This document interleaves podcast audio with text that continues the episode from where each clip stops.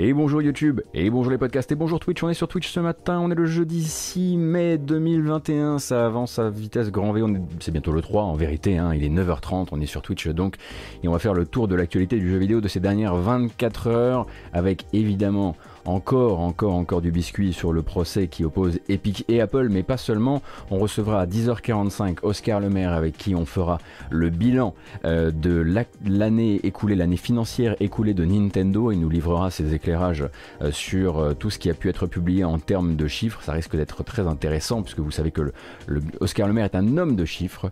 et puis ensuite, on, ben, avant ça surtout, hein, on va discuter un petit peu des dernières annonces, un nouveau jeu Nintendo, et oui, avec lequel on va ouvrir cette matinale tout à l'heure, euh, mais aussi pas mal de promos autour du futur Mass Effect Legendary Collection, euh, Shadow Warrior, on va parler de Pathfinder Wrath of the Righteous, euh, de Humble Bundle aussi, figurez-vous, puisqu'il y a un petit, peut-être retour de bâton autour de ça, pas mal de jeux indépendants qui vont venir nous raconter un peu leur histoire, et puis je crois aussi, c'est vrai, c'est vrai du, du COF 15, car ainsi va la vie parfois. Bon, bref, vous allez voir, c'est pas mal de surprises dans cette matinale, mais une première, hein, une première qui est tombée pendant que nous, on était presque, peut-être que vous étiez déjà couché en fait hein, hier soir, euh, quand est arrivée l'annonce de l'atelier du jeu vidéo, car c'est ainsi qu'il se nomme en français, l'atelier du jeu vidéo, un jeu à fabriquer des jeux et à apprendre à faire des jeux par Nintendo, et ça ressemble à ça si le bouton veut bien fonctionner évidemment.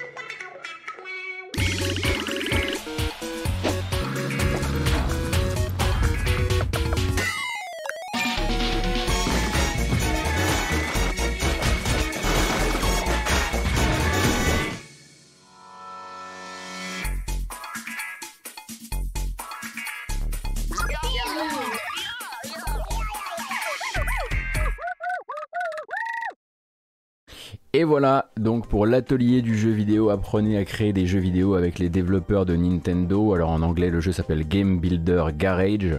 On sent bien hein, qu'il est inspiré par des jeux qui l'ont précédé euh, du côté de chez Nintendo, que ce soit euh, WarioWare Do It Yourself, euh, je crois que c'était ça, hein, WarioWare Do It Yourself, mais on a aussi euh, forcément, on pense à Nintendo Labo, puisque ça rappelle l'une des sections du Nintendo Labo.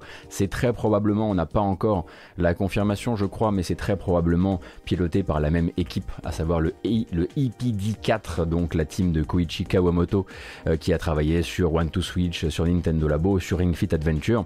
Et on est donc sur un jeu qui va bah, faire de l'initiation, très probablement pour les enfants, hein, notamment l'initiation à la programmation visuelle, hein, avec une DA super joueuse, euh, des opérateurs visuels qui s'appellent des nodons qu'on va connecter entre eux bah, pour faire nos premiers, euh, nos premiers petites, euh, petites réponses algorithmiques quelque part, et puis une bascule ultra rapide entre l'interface de création et celle de jeu, et des, outils simples finalement qui vont bah, peut-être pour moi, c'est un jeu à créer des vocations et ça c'est très très bien. Effectivement, Mario Maker, on le voit hein, même d'ailleurs, on comprend que le jaune désormais dans le langage visuel de Nintendo, le jaune est synonyme de jeu à créer des choses, de jeu d'initiation à la création. C'est bien d'avoir d'ailleurs ce langage visuel qui permet directement de mettre tous ces jeux un petit peu dans le même, dans le même truc.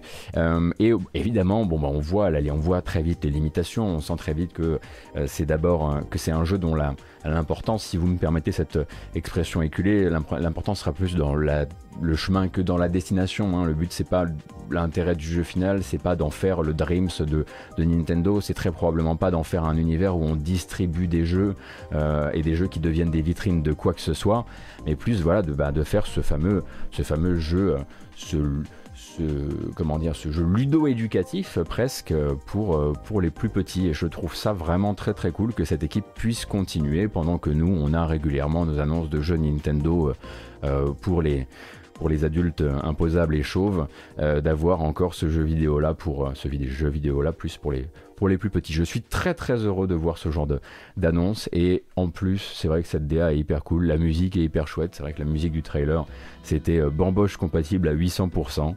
Euh, donc ouais, ouais plutôt, euh, plutôt une bonne manière de commencer, je trouve, une, euh, une, matinée de jeux vidéo. Je sais pas ce qu'en pense le chat. Hein. voilà, ça a l'air excellent pour les enfants. Je vais le prendre direct. Moi, le truc, c'est que ces choses-là, je sais que... Ah, bah la musique alors. moi, je sais que malheureusement, je n'y passe jamais assez de temps. Mais finalement, si vous voulez ça peut-être pour pour entraîner un peu votre, votre esprit à ce genre de réponse, à ce genre de, trucs à base de conditionnels, etc. Peut-être que vous pouvez vous tourner vers des jeux qui ne sont pas là pour vous faire faire des jeux, mais peut-être des jeux qui sont là pour vous faire travailler, comme les jeux de Zachtronics, hein, par exemple. Infini Factory vous fera, monter de très très belles usines en 3D dans des, dans des espaces beaucoup trop petits avec des outils de ce genre. C'est aussi de la programmation visuelle. Shenzhen.io, effectivement, est, un autre exemple. Euh, Opus Magnum, on le dira jamais assez, qui est un petit peu plus abordable si vous n'avez pas envie, euh, pas envie de vous taper la navigation en 3D. Je laisse Madingue sur le chat vous dire tout le bien que l'on pense lui et moi euh, du travail de Zachtronics, qui n'est pas toujours qu'un jeu, qui ne fait pas toujours que des jeux à vous faire travailler, mais ça, vous, ressemblera à du travail pour certains, c'est sûr. Et on peut utiliser une souris sur Switch pour utiliser le software. Ah, j'avais pas vu Bulldozer. Une souris sur Switch? Ah bon? Je dis ah bon exactement comme mon grand-père là. Ah bon? Euh, Eh ben d'accord, je je découvre. En USB via le dock. Eh ben merci beaucoup pour l'info. Le jeu s'appelle donc en anglais Game Builder Garage, et puis pour nous les Français ce sera l'atelier du jeu vidéo, très très simple. Et donc ça sort le 11 juin sur Switch au prix de 30 euros, ce qui me semble être tout à fait le bon prix en l'occurrence. Et puis cette fois-ci, pas de douille en carton, de pack de trucs en carton à 110 balles à attendre, a priori, ça reste auto-contenu, on va dire, ce qui est plutôt une bonne nouvelle pour les, gens qui n'ont pas trop de blé à mettre là-dedans.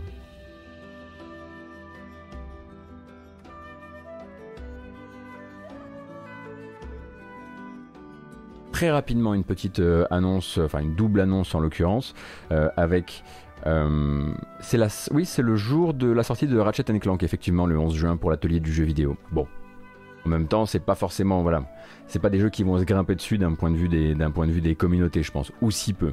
Euh, donc, mais oui, c'est effectivement le même jour. Alors, on a eu une publication, on a, pas mal de choses qui se bougent autour euh, de Mass Effect Legendary Edition.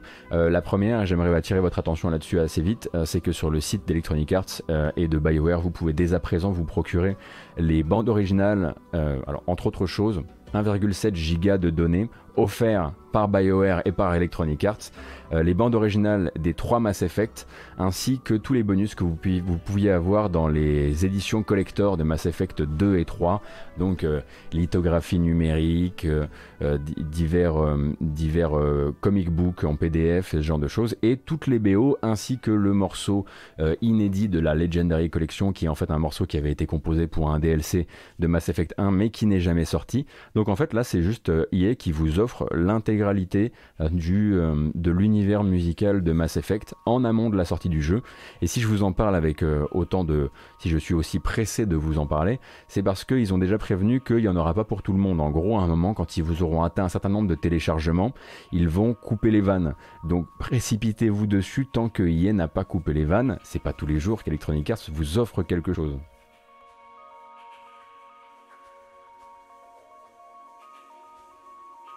Et au passage, dans cette communication, dans tout ce, système de communication autour de Mass Effect Legendary Collection, euh, édition, pardon, euh, on a euh, un petit peu de détails qui va nous être amené sur à quelle résolution et à quel framerate vous pourrez jouer à la Legendary Edition sur quelle ou quelle console. Voilà, comme ça vous allez pouvoir vous préparer un petit peu à l'avance. Merci beaucoup Serial Punk pour ton abo.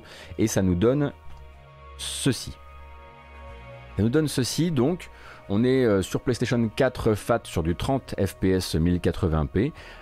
si vous décidez de partir sur le mode qualité, il y a toujours un mode qualité, il y a toujours un mode framerate. Vous pouvez l'avoir sur toutes les plateformes du spectre à 60 fps si vous choisissez le mode framerate.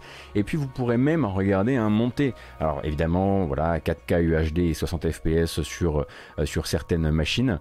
Euh, et euh, vous pourrez monter en 120 fps mais en 120 fps uniquement sur machine Xbox. Et pourquoi donc? Et eh bien pour rappel un petit peu hein, pourquoi c'est plus simple d'obtenir du 120 fps sur Xbox que sur, PS, sur Xbox Series que sur PS5 c'est parce qu'en gros PS Microsoft a commencé à travailler et à réfléchir réfléchir aux 120 FPS à partir de la Xbox One en fait. D'un point de vue de la, manière dont sont conçus les jeux pour Xbox One, la possibilité du 120 FPS est déjà prise en compte dans le code. Ce qui permet en fait d'exécuter des jeux en, ce qui permet d'exécuter des jeux sur Xbox Series euh, en, rétrocompatibilité en ayant accès facilement euh, aux, 120 FPS et sans, on parle pas du FPS boost. Hein. là on parle juste de la possibilité de. Euh, alors que la PS5 elle, elle est la première machine de chez Sony qui réfléchit directement qui a pris en compte dans sa réflexion le 120 fps. Du coup, en fait, il faut une version PS5 officielle pour pouvoir avoir du 120 fps. Et là, en fait, ce n'est pas le cas. Hein. ça va être de l'exécution en rétrocompatibilité. Il faut que les développeurs soient là pour faire une version native PS5 pour pouvoir avoir accès au 120 fps. C'est un petit avantage que va avoir Microsoft dans les temps à venir sur plein de petites collections du genre euh, où ils vont pouvoir tirer leur épingle du jeu avec un mode, euh, un mode performance qui pourra monter à 120 fps 1440p mais on n'est pas là, hein, pas, on n'est pas là pour la guerre des consoles. Voilà, comme ça vous avez pu regarder un petit peu ce, tableau et vous savez où vous dirigez par rapport à ça. Le jeu sort, je ne me souviens plus. Ah, j'ai déjà oublié, c'est terrible. Et vous pourrez monter en 240 fps sur PC si vous le désirez. Ce sont les DLC ou les jeux offerts et comment les prendre SVP. Grim 708, c'est les bandes originales des jeux qui sont offerts pour l'instant.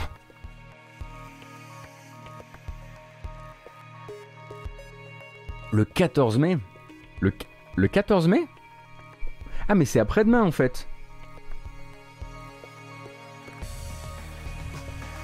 Ah merde Mais j'ai pas le temps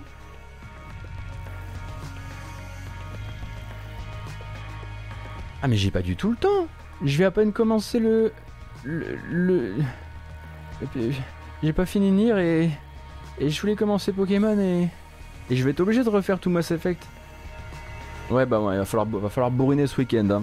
Il n'y a pas le choix là. Il va falloir avancer sévèrement sur les sujets. Et Subnautica. Oh non Oh non On est peut-être un petit peu submergé par euh, les envies de jouer en ce moment. Hein. Enfin, je sais pas pour vous, moi c'est le cas. Euh, bref, euh, on a eu des nouvelles un petit peu, des nouvelles en vidéo de Shadow Warrior 3. Hein. Shadow Warrior 3 qui est toujours en développement. Euh, bah, dans le même studio qui a bossé sur Shadow Warriors 2, à savoir Flying Wild Hog Studio, si je dis pas de bêtises, et une nouvelle vidéo exclusive euh, qui a été confiée à IGN, euh, qui va vous montrer donc, alors c'est encore une fois si vous êtes sur la matinale avec des enfants ce matin, bon déjà c'est Shadow Warrior donc préparez-vous un petit peu, et puis ensuite on est sur le Gore Weapon Highlight, donc partez du principe que ça va utiliser le katana et que ça va beaucoup utiliser la double Gatling qui fait de grandes gerbes de sang. Bon voilà, comme ça vous êtes un peu euh, au parfum.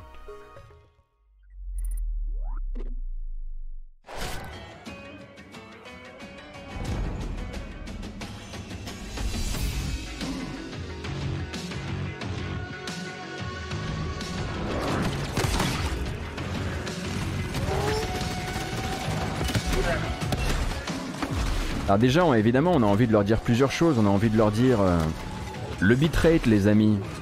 Réfléchissez-y quand vous, quand vous sortez une vidéo. Et puis on a aussi envie de leur dire, on sent bien le côté shadow là.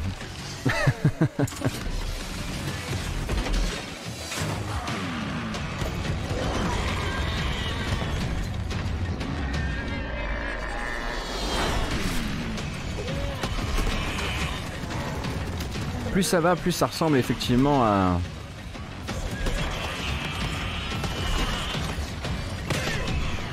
à Doom.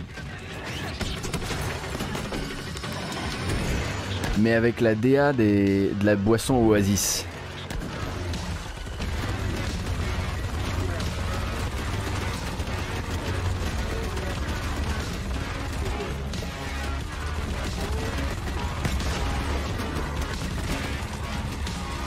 Il y a moyen de s'amuser, hein, quand même, j'ai l'impression. Faudra voir euh, quel... Ouh, pas mal ça. Il faudra voir euh, quel, euh, quel accent ils mettent sur le loot ou pas, puisque le loot était quand même très très présent dans Shadow Warrior 2. Et donc on rappelle hein, que c'est l'occasion pour le jeu d'annoncer qu'il sortira, alors là il s'était annoncé sur PC, qu'il sortira sur PS4 et sur Xbox One, euh, et bah, qu'on peut globalement s'attendre à ce que dans les temps à venir il nous annonce aussi ses versions next-gen évidemment, mais je pense que c'était plus une manière de dire au fait on va faire ceinture et bretelles et on va sortir sur toutes les plateformes.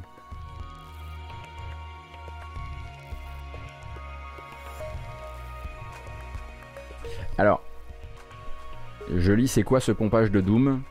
Je vais pas avoir le temps de vous faire un cours ici parce que déjà j'ai pas les bonnes connaissances et je vais raconter beaucoup de bêtises, mais renseignez-vous sur Shadow Warrior, le tout premier, et vous verrez pourquoi la proximité est là depuis toujours en fait. C'est. Il y a. C'est des cousins depuis longtemps, très très très longtemps.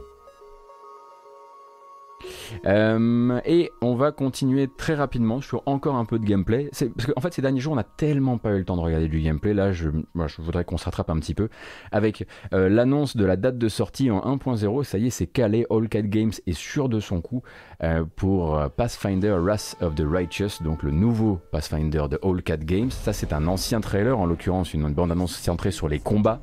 mais on sait désormais que Pathfinder Wrath of the Righteous, qui pour l'instant se chez les backers avec une bêta qui est accessible uniquement pour les gens qui ont aidé à, financer le projet, eh bien, il vise le 2 septembre sur Steam et Google Games. Et il se lance justement dans une deuxième phase de bêta pour ses on va va pas appeler ça ses, backers ce matin on va appeler ça ses mécènes. Euh, et euh, c'est eux donc qui vont pouvoir profiter de cette deuxième bêta deuxième bêta qui donnera toujours accès à ces quatre premiers actes du jeu mais avec de nouvelles fonctionnalités que vous ne pouviez pas essayer dans la première bêta nommément forcément hein, le fameux gameplay de croisade, qui est le gameplay qui permettra régulièrement de dézoomer vis-à-vis de votre expérience RPG pour partir sur une expérience de stratégie où vous allez pouvoir euh, envahir les royaumes voisins, mener des guerres, etc., etc. Il va y avoir plus de nouvelles quêtes secondaires, plus de nouveaux archétypes et classes de personnages accessibles, de nouvelles aptitudes aussi, familiers, montures, cycles météo, et la version finale de l'interface Allcat a très envie de, voilà d'insister sur le fait qu'ils euh, ont désormais atteint la forme finale de cette UI euh, et euh, que ce n'est plus maintenant dans les plans de la changer. Donc maintenant ils veulent surtout peaufiner l'expérience avant la sortie le 2 septembre, je le disais sur Steam et Google Games. Alors pour l'instant évidemment c'est du là on est sur du computer RPG computer computer donc il faut pas tout de suite penser aux versions console mais ça permet déjà de voilà de lui voir un, vrai de lui, de lui trouver un vrai horizon.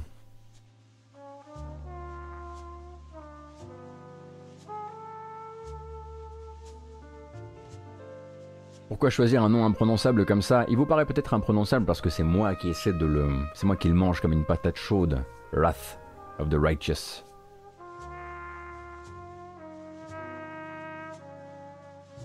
Effectivement, hein, les deux Pathfinder, vous n'avez pas besoin d'avoir fait Kingmaker pour faire a priori Wrath of the Righteous. Ça a l'air d'être une des, un des trucs qu'ils essaient de pousser un maximum. Je pense qu'ils voudraient sortir un petit peu euh, de l'ornière, euh, on va dire. Euh, je pense qu'ils voudraient le distribuer un peu plus globalement et plus largement celui-ci. Après la vraie sortie, c'est un an avec les équilibrages. C'est un an après avec les équilibrages et les corrections de bugs. Bussière, effectivement, si Allcat mène un lancement aussi accidenté pour celui-ci que pour celui de Kingmaker, On vous recommandera la patience, en tout cas on vous recommandera de suivre les tests. Voilà, ça va être très important. Hein. Euh, je vous invite par exemple à lire celui de Nerses sur Gamecult pour Kingmaker qui vous raconte comment il a fallu louvoyer entre les bugs immenses pour pouvoir atteindre la fin du jeu à l'époque du lancement. Donc oui, effectivement, All 4, bon peut-être qu'ils se sont améliorés hein, sur, le, sur le niveau de finition, mais jusqu'ici c'était pas leur, c'est pas par ça qu'ils ont brillé.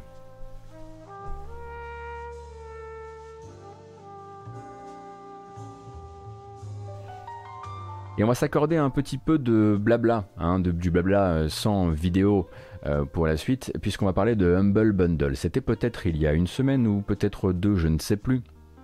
On parlait du fait que Humble Bundle, donc, euh, qui est donc une pour mettre un peu de contexte, une boutique qui vous permet d'acheter vos jeux, vidéo tout en euh, faisant une bonne action puisque vous pouviez euh, confier une partie de votre argent à des œuvres de charité, euh, avait annoncé, hein, pour rappel, un, redesign de leur site qui, par redesign, en fait, faisait disparaître les réglettes historiques du service, réglettes par lesquelles on disait, bon, ben j'achète ce jeu ou ce pack de jeux, je donne tel pourcentage aux développeurs, tel pourcentage à Humble, qui est donc le vendeur, et tel pourcentage aux œuvres de charité que soutient actuellement Humble Bundle. Euh, et ils avaient annoncé faire disparaître ces réglettes au profit de présélection de boutons en fait de, différents presets euh, qui en fait pour le plus généreux d'entre eux euh, plafonnaient en fait votre don aux œuvres de charité à 15%. Vous vous imaginez bien que ça ne s'est pas super bien passé, que certaines oreilles ont sifflé très très fort, puisque c'était l'avantage de ce service-là, pouvoir se dire 50%, on pouvait même mettre 100%, on pouvait dire bah, désolé, mais moi, euh, mon achat, je, donne entièrement euh, l'argent euh, l'argent aux œuvres de charité, et c'était bien le jeu, ma pauvre Lucette, hein, quelque part, c'était la possibilité de laisser vraiment le choix aux joueurs, aux acheteurs. Et donc, bah, forcément, ça ne s'est pas vraiment bien passé, et Humble Bundle a décidé, de, a décidé de rétro-pédaler sur son envie bah, de de rétro-pédaler sur son envie de rétro-pédaler euh, sur le caritatif. Euh, et ils l'ont annoncé hier dans un blog post en disant écoutez, bon, euh, clairement, ça ne vous plaît pas comme ça, le changement tel qu'on vous l'a proposé là ne vous plaît pas comme ça. donc ce qu'on va faire, c'est qu'on va revenir sur les réglettes historiques du service. et puis on va alors c'est très rigolo parce qu'à l'époque, quand on a discuté, je vous avais dit, cette discussion, ils auraient pu l'avoir de manière tout à fait différente et faire passer la pilule de manière complètement différente, par exemple en présentant des chiffres qui disaient, bon ben voilà, les sliders par exemple, certes ils sont là, mais vous êtes une majorité à ne laisser que 15%. Alors on plafonne à 15%. Mais ils l'ont pas fait comme ça. Ils sont arrivés en disant, oh, ben on vous a mis des nouveaux boutons, machin, sans, prouver, sans montrer des preuves euh, que c'était le style d'utilisation classique du service. Et aujourd'hui ils annoncent quoi? Ils annoncent revenir à l'ancien système et qu'à partir de maintenant, ils vont surveiller comment les gens l'utiliseront et adapter les choses en conséquence. En tout cas, c'est l'un des axes de réflexion, l'un des autres étant d'essayer d'imaginer d'autres manières d'incorporer un engagement caritatif dans le mix business d'Humble Bundle on va pas se raconter de blagues, ce qu'ils vont faire là en fait, c'est ils vont faire juste le tour de la clôture, ils vont mieux préparer leur coup pour la prochaine fois parce qu'ils ont besoin de rentrer dans quelque chose de plus rentable pour eux et clairement euh, leur nouvel acquéreur n'a pas envie de rester dans cette, dans cette logique caritative, en tout cas pas à ce, niveau-là. Donc en fait, il vaut probablement reculer pour mieux sauter la prochaine fois et surtout sauter de manière peut-être plus discrète. On peut par exemple se préparer à ce qu'il réapparaisse dans 3 mois ou dans 6 mois en nous disant bah écoutez, on a du coup des chiffres et les chiffres nous disent que ben, quand on laisse les réglettes, euh, vous les utilisez qu'à 20% euh, pour la plupart. Donc euh, on va mettre un bouton 20% plutôt. Ça vous va? L'important c'est juste qu'ils avaient mal fait leur approche. Donc ils vont, à mon avis, retaffer leur approche et revenir plus fort et revenir avec bah, des choses beaucoup moins discutables. Parce que s'ils présentent des chiffres, s'ils présentent des statistiques, eh ben, on pourra difficilement leur grogner dessus de la même manière.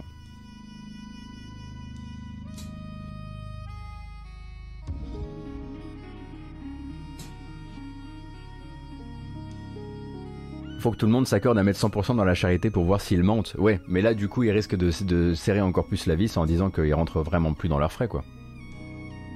Bah, c'est pourtant évident qu'il y avait des stats, je suis d'accord, Bobergine. Pourquoi ils les ont pas présentés, ça, je ne sais pas.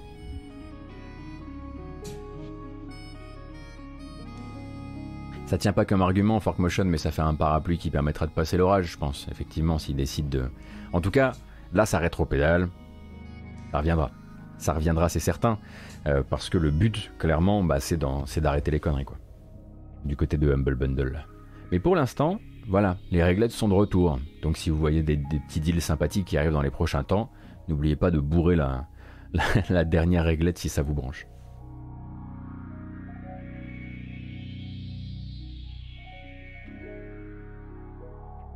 Et on a des nouvelles de Tactical Breach Wizard, qui est un jeu que je surveille depuis euh, quelques temps désormais, comme d'autres projets, effectivement, euh, basés sur euh, la prise de position et la prise de position, comment dire, défendue par des, par des belligérants.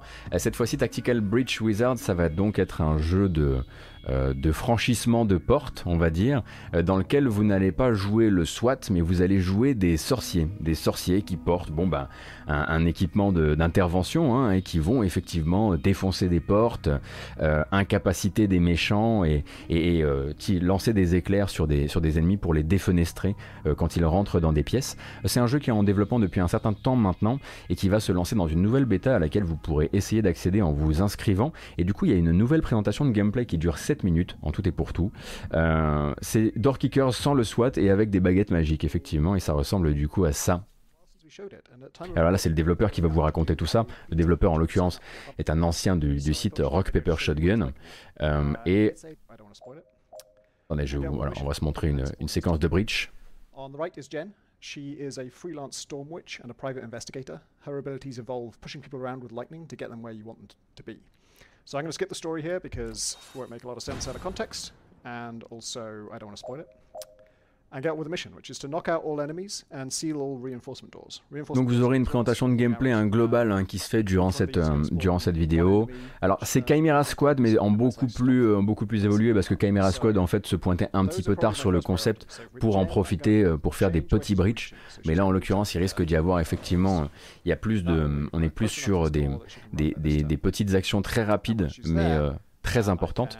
Euh, et donc le jeu n'a toujours pas de date de sortie, hein, malheureusement, mais si vous voulez l'essayer, vous pourrez l'essayer via une bêta sur Steam, bêta sur Steam qui commence dès maintenant et qui courra jusqu'au 26 mai prochain.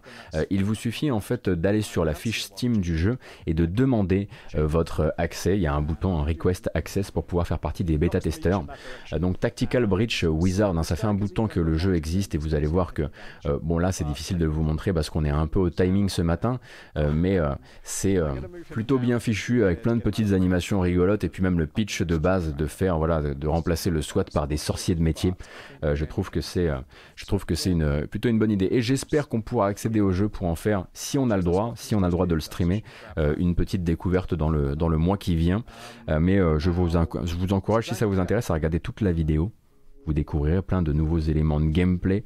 Euh, notamment dans cette bêta, vous allez trouver donc euh, euh, les premières améliorations de compétences d'une mission à l'autre. Vous allez aussi trouver des dialogues, les premiers dialogues entre personnages qui vont permettre de donner, d'emballer tout ça un peu scénaristiquement. Et, donc tout ce qui va avant, en fait, le jeu ne montrait que quelques combats pas liés entre eux. A priori, on part sur quelque chose d'un petit peu d'un petit peu plus structuré désormais.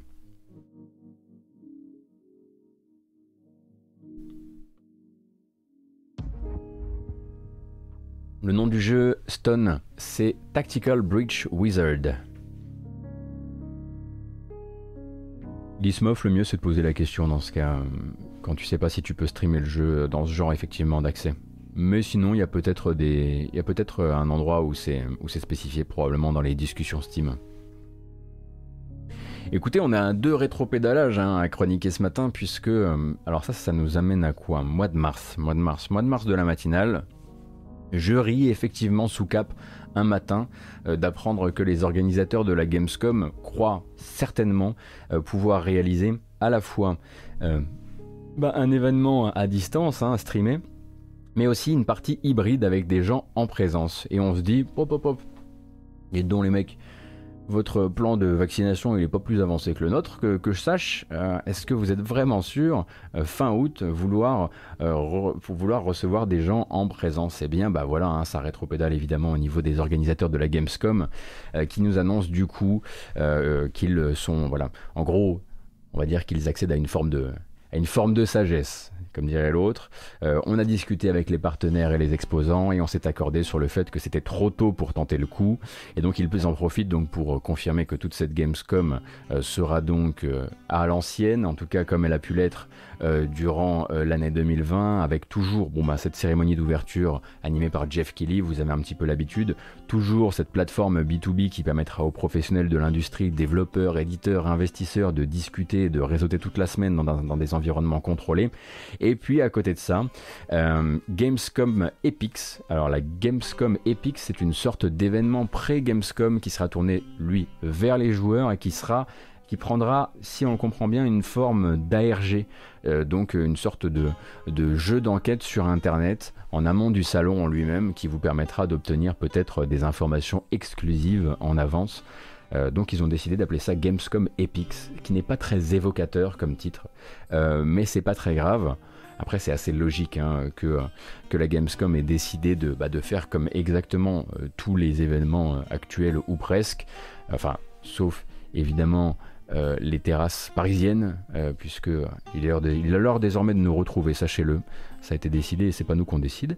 et donc voilà pour la Gamescom. Les, mêmes, les dates sont voilà, grosso modo les mêmes. normalement, je devrais pouvoir couvrir tout ça ici d'ailleurs. Ce sera en matinale et peut-être pas que en matinale hein, pour, pour couvrir les conférences. Hâte d'y être puisque vous savez que j'adore la Gamescom. Euh, mais voilà.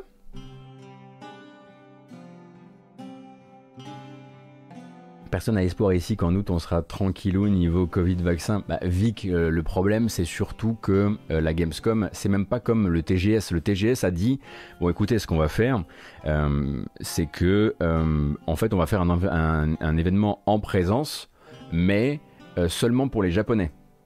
Là, la Gamescom, il disait quand même Ah non, non, non, non, non, non, nous on part du principe que vous allez pouvoir venir et que les, les, pros vont pouvoir venir réseauter, euh, passer la frontière, euh, amener leur miasme, etc. Euh, là, je trouvais ça quand même effectivement un petit peu, comment dire, un petit peu optimiste parce que ça engageait pas seulement le programme de vaccination allemand, ça engageait celui des autres pays, notamment européens.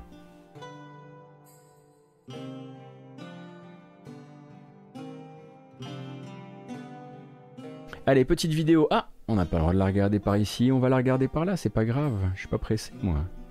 Euh, petite vidéo euh, qui nous qui, qui, développe vraiment le concept, je dois dire, autour de Back 4 Blood. Hein. Back 4 Blood, vous le savez, donc Turtle Rock, créateur de Left 4 Dead, travaille désormais après avoir tenté d'autres choses et pas toujours avec grand succès euh, sur Back 4 Blood. Back 4, Blood, c'est leur retour au shooter coop contre des, zombies. C'est signé, chez Warner Bros. et Warner Bros. l'a décalé récemment au 12 octobre prochain. Ça laisse le temps au studio de communiquer sur ce qui va différencier Back 4 Blood de Left 4 Dead. Et là, c'est assez clair puisqu'on a un système de cartes. Un système de cartes. Paniquez pas, je vais vous expliquer tout ça. Il y a un système de cartes et donc de power-up qui lui n'était pas du tout dans Left 4 Dead, euh, qui nous a expliqué ici. Alors je vous ai mis la version anglaise de la vidéo pour la bonne et simple raison qu'il y a une version française, mais la VF est horriblissime et je préfère vous le raconter moi-même.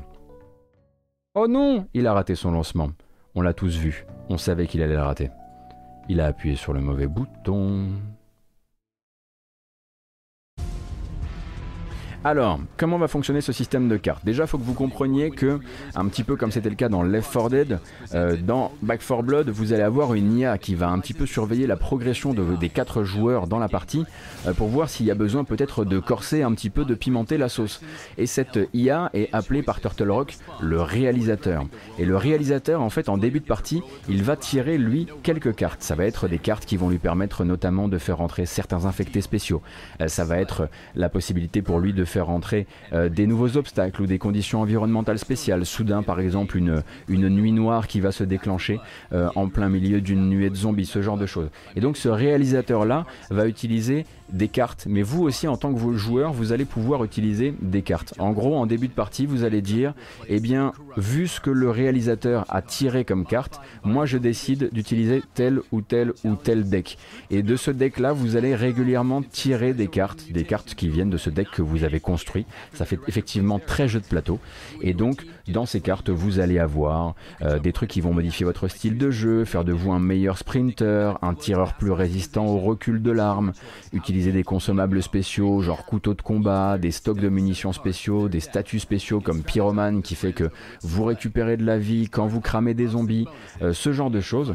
Et en gros, bah voilà, le but ça va être bah, d'adapter au mieux euh, votre, vos decks desquels vous allez tirer de manière quand même aléatoire, euh, aux cartes que tire le réalisateur, le fameux, euh, on va dire le cinquième joueur quelque part, qui se trouve être, bon bah là en l'occurrence, une IA. Ça serait bien qu'à terme ils mettent, ils mettent en place un système où le réalisateur, un peu comme dans le mode versus de l'EMJ effectivement, Calmaric, euh, un peu comme dans le mode versus de Left 4 Dead, où le, cinquième joueur pourrait être ce MJ justement. Pour l'instant, c'est une IA, et c'est ce qui va vraiment différencier un Back 4 Blood de Left 4 Dead. Je vois que des gens se posent la question euh, sur le chat.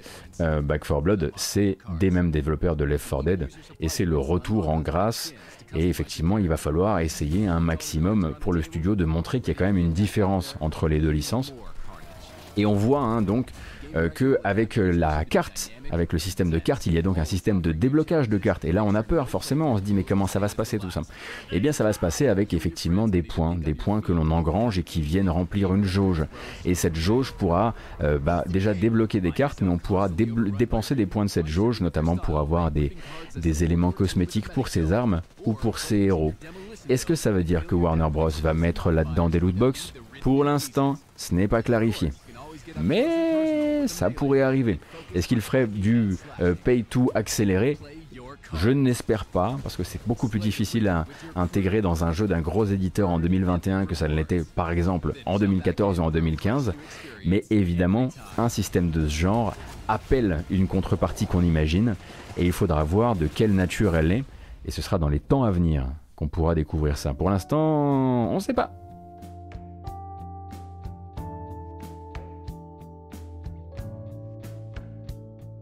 Falloir de la rédemption après Evolve, même si Turtle Rock n'était pas nécessairement responsable du bordel que ça avait été. Oui, je pense que Touquet est énormément à, énormément à, surveiller sur ce, bordel-là. Oui, je pense que honnêtement, s'ils font ça bien, ce sera de la lootbox cosmétique. Salut Eken Browning, bienvenue, merci beaucoup pour ton sub. On sait si le crossplay est prévu hmm. Je vais regarder ça tout de suite.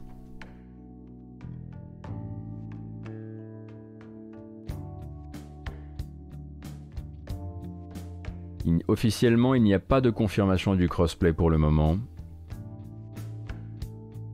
Mais sur le Discord, a priori, les gens en discutent. Notamment les développeurs. Voilà, vous savez tout.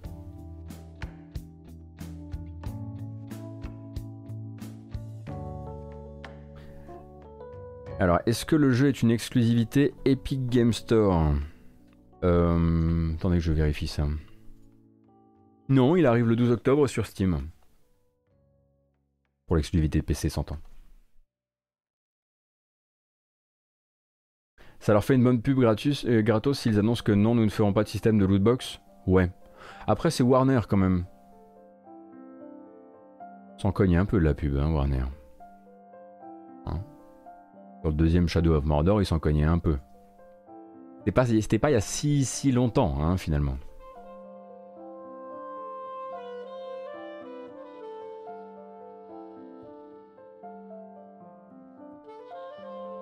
Allez, la prochaine, euh, la prochaine annonce de jeu, j'aurais pu vous la passer hier. Euh, Madingue m'avait d'ailleurs rappelé à l'ordre hein, sur euh, là-dessus. Et puis, et puis j'ai bien senti que ne le passant pas, j'avais, j'avais peut-être, on va dire, frustré des gens. C'est vrai. L'autre, merci beaucoup pour ton gift. Alors cette fois-ci, on va se rattraper, mais je n'ai malheureusement pas de vidéo à vous montrer. Je n'ai que des images. Alors, on va aller sur Gamecult. Spike Chunsoft annonce donc euh, l'adaptation du manga Made in Abyss pour 2022, donc euh, manga de Akihito Tsukushi, euh, qu'on a déjà vu donc adapté en série, adapté en film d'animation aussi, mais jamais en jeu vidéo.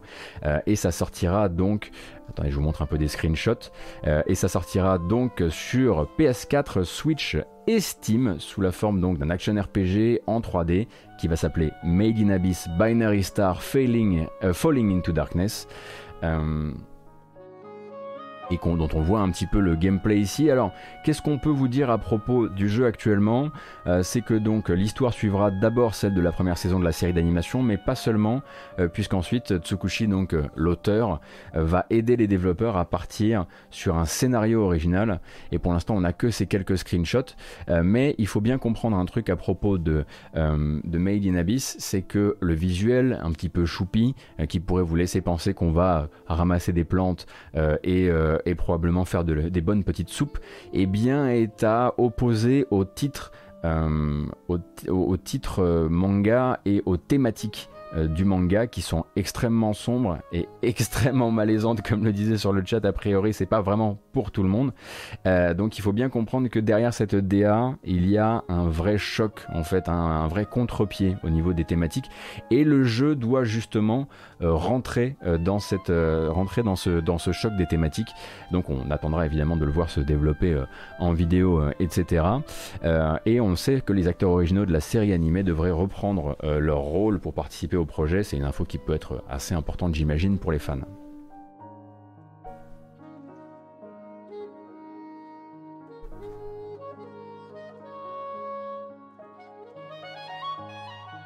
Pour tout vous dire, ce qui s'est passé, c'est que hier, j'ai vu des screenshots de ce truc-là, et je me suis dit, euh, ah non, mais moi, les, je me suis dit, les, Animal Crossing like euh, sur Sony, euh, sur Switch, je, vais pas tous les passer en matinale, quoi. Et après, j'ai lu la news de Jarod et j'étais là. Oh, d'accord, je comprends un peu mieux. Par contre, Goto, si tu connais pas la BO de Made in Abyss, j'ai dit une oreille. Kevin Penkin fait de l'excellent boulot et ça a une ambiance de ouf. Alors justement, on ne sait pas si, qui, si Kevin Penkin euh, a confirmé sa participation au projet. Euh, ça pourrait être le cas parce que Penkin justement travaille aussi euh, dans le jeu vidéo. C'est notamment lui qui a bossé sur dans le jeu vidéo sur Necrobarista, je crois. Euh, Florence également.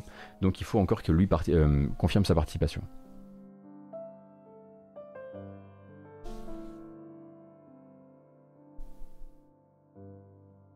Quelle heure est-il? 10h11. On est tellement, tellement dans les temps, c'est royal. Bravo et merci à tous. Euh, parce que vous mettez d'une aide précieuse dans le fait de tenir ce timing incroyable qui est le nôtre. on va partir sur des news un petit peu plus courtes, mais qui ont quand même une certaine importance. On va d'abord re-regarder du gameplay de ce jeu qui nous a été confirmé il y a quelques temps, souvenez-vous, hein, vraiment euh, le serpent de mer, ça fait quoi 4 ans qu'on nous en parle, il a changé de main et d'éditeur un certain nombre de fois. Euh, Aliens Fire Team, alors bon là on entend les développeurs qui discutent, mais rappelez-vous que Aliens Fire Team est donc un jeu coop A4 plutôt inspiré donc par le deuxième film de la série euh, contre des xénomorphes, une vingtaine de types de xénomorphes en tout et pour tout. Euh, c'est développé par Cold Iron Studios et c'est rescapé d'un très très très long développement hein, qu'il a vu euh, passer de main en main et notamment à partir du moment où Disney a récupéré Fox Interactive et a fait genre mais je veux pas de ça, ça ne m'intéresse pas, barrez-vous avec votre truc. et depuis, eh bien, on pensait que Cold Iron allait être eh bien, en auto-édition sur le projet. Or, via une certification, certification de l'organisme brésilien, euh, eh bien on apprend que ce serait a priori pour la distribution et peut-être pour l'édition Focus Home Interactive qui récupère l'affaire donc sur PC, Xbox One et PS4, sachant qu'il y a aussi des versions PS5 et Xbox Series qui arrivent mais que pour l'instant Focus n'est pas cité comme étant euh, l'éditeur de ces versions, on imagine que c'est peut-être parce qu'il y a d'autres certifs.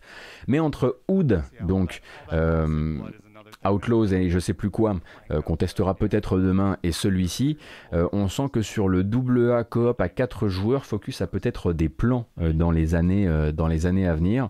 Donc ils n'ont pas encore confirmé hein, Focus qu'ils étaient, associés au projet Aliens Fireteam, mais globalement, quand, on a ce genre d'apparition sur un organisme de chez un organisme de certification, c'est jamais pour rien.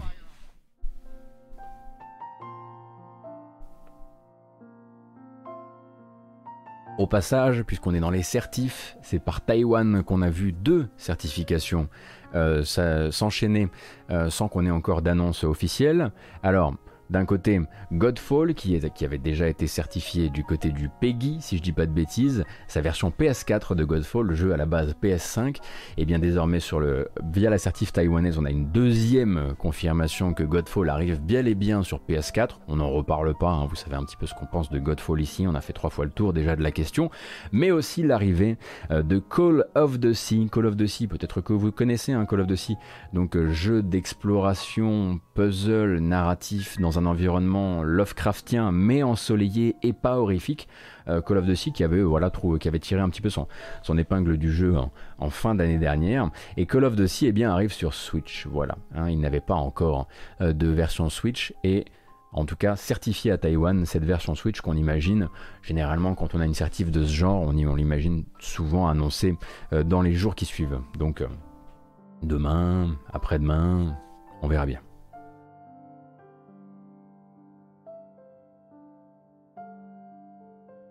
Ça fait longtemps. Ça fait longtemps que je ne vous ai pas parlé de People Can Fly. Et il va falloir qu'on parle de People Can Fly. Il va même falloir qu'on parle d'Outriders. Eh. C'est ainsi. Pas moi qui fais les news. Puisque vous le savez peut-être, après avoir longtemps chassé pour le compte de Square Enix toujours, l'immense bug des fuites d'inventaire dans Outriders, euh, People Can Fly, euh, eh bien il semblerait qu'ils aient réussi à patcher la coque du bateau et que l'eau ait cessé de, comment dire, de rentrer. donc a priori euh, les inventaires ne se vident plus. En tout cas il n'y a plus de crash euh, qui font que quand vous essayez de rejoindre la partie d'un ami, euh, vous perdez les, vos éléments d'inventaire. Et on savait donc que Outriders était sur un plan à plusieurs échelles. D'abord la première, c'est se débrouiller pour que les inventaires ne se vident pas et puis ensuite rendre aux joueurs concernés euh, le contenu de leur inventaire ou un contenu approchant de ce qu'ils avaient perdu, hein, puisque globalement le système ça allait être de dire bon, on va voir un peu les logs qu'on a sur vos, parties à ce moment-là, on va retirer au sort avec le moteur du jeu de nouveaux objets, ce sera que des god rolls, donc vous aurez, euh, vous aurez que les meilleurs euh, vous aurez que les meilleurs euh, stats possibles. Et on va essayer de vous rendre globalement une partie de, votre mise.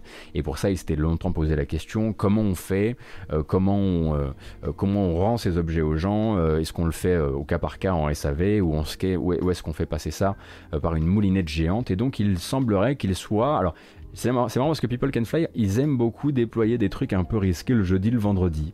Je ne sais pas si, euh, c'est euh, l'amour du travail le week-end qui les anime, euh, mais donc ils commencent dès à présent à essayer de rendre leurs objets à une partie des joueurs qui ont été victimes donc de ce vidage d'inventaire.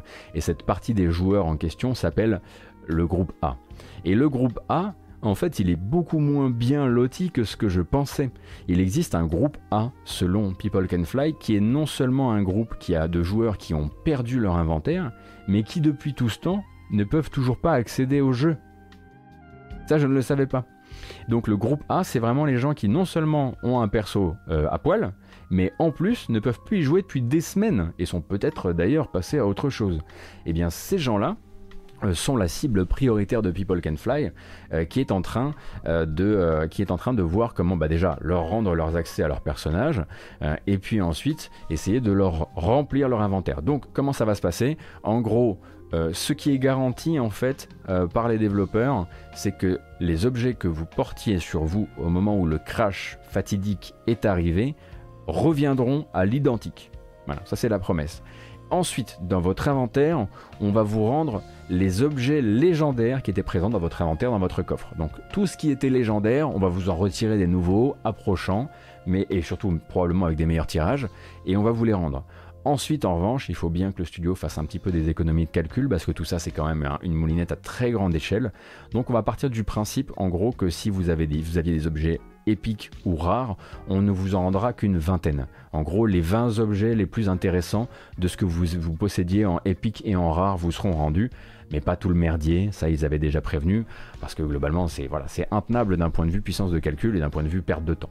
Euh, donc ça c'est le groupe A qui va être ciblé en premier, et j'imagine qu'on devrait avoir, euh, via Reddit notamment, des informations sur bah, comment ça s'est passé, ce, rendu des objets, euh, bah, d'ici la fin du week-end, hein, puisque le week-end va servir encore une fois un petit peu de tube à essai euh, pour, euh, pour ça, sachant qu'après ce sera le groupe B qui sera concerné. Le groupe B, c'est ceux qui pouvaient accéder au jeu, mais qui ne pouvaient, qui n'avaient plus accès à leurs objets, qui avaient parfois du mal à équiper certains objets.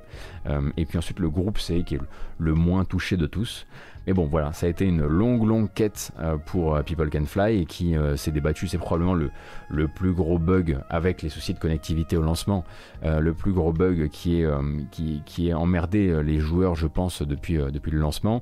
donc, s'ils ont réglé le problème des inventaires, s'ils ont réglé le problème du crossplay et globalement les instabilités de connexion, ils peuvent rentrer désormais dans l'après et se poser la question de combien de gens vont encore jouer combien de temps à leur jeu. L'effet Game Pass est forcément un avantage, on l'imagine.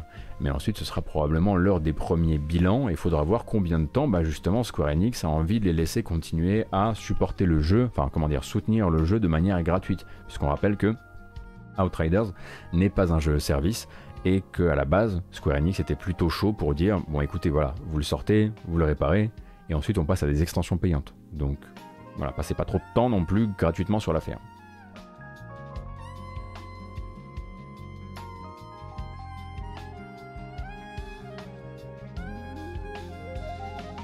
Alors Moetchoff, j'aimerais beaucoup pouvoir euh, afficher euh, en temps réel le sujet de discussion en cours. Le truc c'est que je suis tout seul et que j'ai pas de régie et que j'ai un, peu atteint mon maximum entre la préparation de l'émission et ce que je fais en termes de réel ici, les transitions, etc. J'ai déjà réfléchi à des solutions pour ça, mais c'est pas si facile. Il y a une solution qui demanderait en fait de demander à la modération euh, de poster des, commandes qui viendraient s'afficher euh, sur, euh, sur mon overlay, mais la modération est déjà en train de, voilà, hein, de m'aider adorablement, donc je vais pas lui demander ça en plus. Malheureusement, hein, je peux pas tout faire. Avoir le titre de l'article de Madingue en lien, ouais, mais c'est. Les articles de Madingue, ils peuvent être très longs, hein, et parfois, parfois c'est de l'anglais aussi.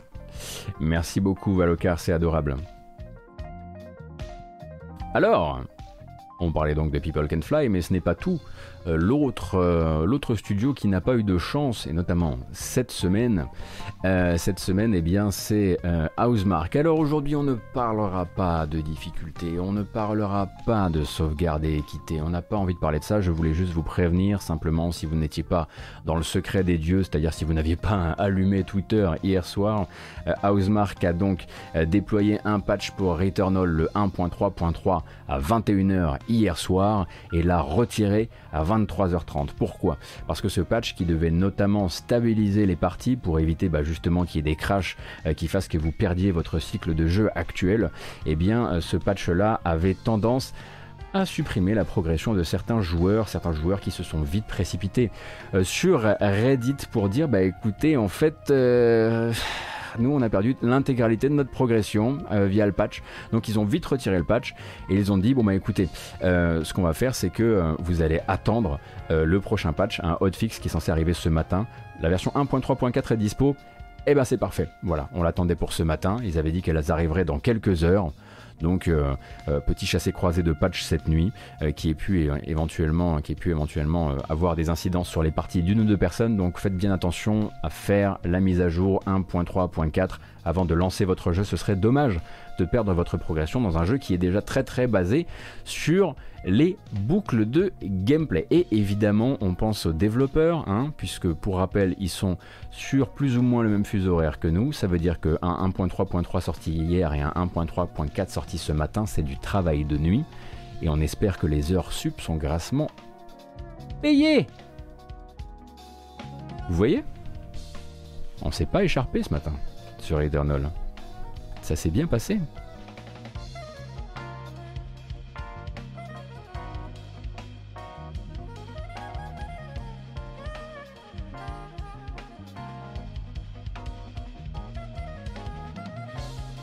Vous n'avez pas l'air convaincu. Il nous en reste encore un petit peu. Attendez, attendez, vous voulez absolument vous précipiter alors que Electronic Arts, Electronic Arts, rendez-vous compte, achète un studio spécialiste des jeux de baseball. Et ça, c'est évidemment, bah, c'est l'information que vous venez chercher le matin dans la matinale. Electronic Arts donc annonce le rachat de Metalhead Software, hein, les développeurs depuis quelques temps maintenant de la série Super Mega Baseball, et donc les intègre, donc ces spécialistes du jeu de baseball, à son écosystème de studios. En gros, faut vous dire qu'il n'y a pas 36 jeux de baseball et donc de studios euh, spécialisés dans le jeu de baseball actuellement. Euh, il y a d'un côté voilà, les gens qui font MLB The Show, donc qui est un studio, un studio Sony, et puis de l'autre Super Mega Baseball qui vous allez voir a une autre, un autre look, hein, puisque Super Mega Baseball 3 ça ressemble à ça. Donc c'est avec un look plutôt SD, mais un gameplay qui n'est pas arcade pour autant, ça reste un petit peu plus simpliste que MLB, mais quand même orienté simu. Et donc eSports donc, et Metalhead euh, sont désormais euh, comme cul et chemise pour la suite des jeux, euh, peut-être Super Mega Baseball. ils sont intégrés à la famille, comme on dit, et vont travailler bah, sur. Vous, on le sent, hein, on sent là que EA est en train de se préparer fort, fort, fort au retour du sport. Euh, ou en tout cas peut-être au, non-retour du sport et au fait qu'il faudra vendre un maximum de jeux de sport et euh, sur la frustration que ça peut engendrer, hein, ces stades parfois vides. Alors parfois, je dis bien parfois parce qu'aux États-Unis, le vaccin ça va mieux que chez nous. Euh, j'avoue que je ne savais pas qu'il existait un jeu de sport avec une telle DA, mais pourquoi pas? Effectivement, les, voilà, les postérieurs sont bien bien moulés hein, dans, dans, Super Méga Baseball. Un peu de musique. Il n'y a rien de pire que les postérieurs sont bien moulés, face caméra, et là la musique s'arrête. Genre record scratch. Qu'est-ce qu'il a dit le mec? Est rachète, est détruit. Attention, pas forcément. est Sport, c'est important. Actuellement, ça rachète, c'est sûr, hein, dans tous les sens. Hein. Euh, ils sont en train de s'armer pour le jeu de golf, ils sont en train de s'armer pour le jeu de baseball. Codemasters, on n'en parle même pas, hein, puisque globalement, euh, Codemasters va, désormais, devoir désormais opérer euh, sous l'égide d'Electronic Arts et quand même assurer un maximum. La première échéance, ce sera F1 2021. On attendra de F1 2021 ou F1 2022, je sais jamais lequel sort en 2021. toujours est-il que, effectivement, s'il y a bien un truc sur lequel ils ne détruisent pas forcément, c'est bien eSports. C'est fin 2000. Ah bah vous êtes pas d'accord. Aïe aïe aïe aïe aïe.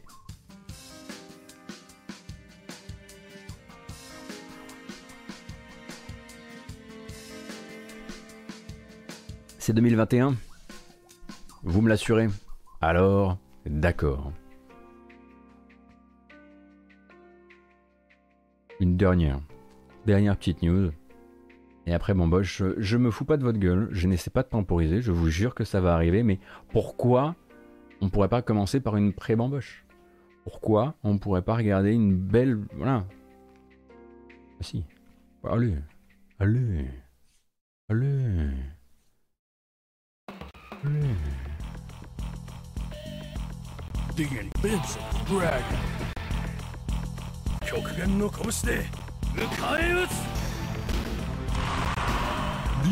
Ah, ça craque en plus, c'est vraiment trop dommage, il va falloir le re-regarder du début. Ah, l'arrivée de Ryo Sakazaki et Robert Garcia. Ah non, ça craque quand même. Eh ben vous aurez moins de son, c'est dommage, la musique est pas mal. L'équipe donc Art of Fighting euh, dans KOF 15, vous savez que KOF 15 est en train de pré voilà, sort une bande-annonce par personnage. Là vous avez de la chance, il y en a deux hein, dans la même bande-annonce, donc on y gagne. Euh, et un petit, un groove pas dégueulasse hein, sur, le morceau de musique euh, du trailer. Oh, vous, vous enseignez le japonais sur YouTube, non?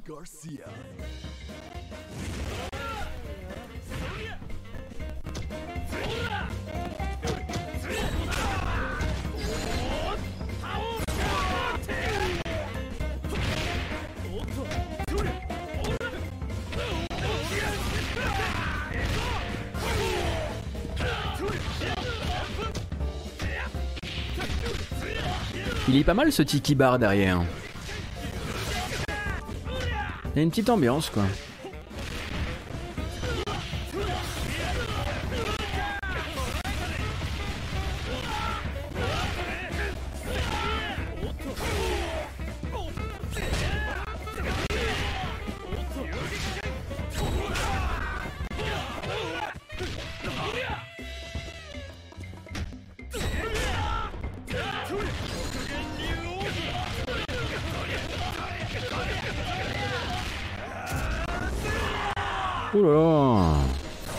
Mais du coup, ils sont, ils sont, ils pourquoi ils se battent? Ils sont fâchés? Je comprends pas tout.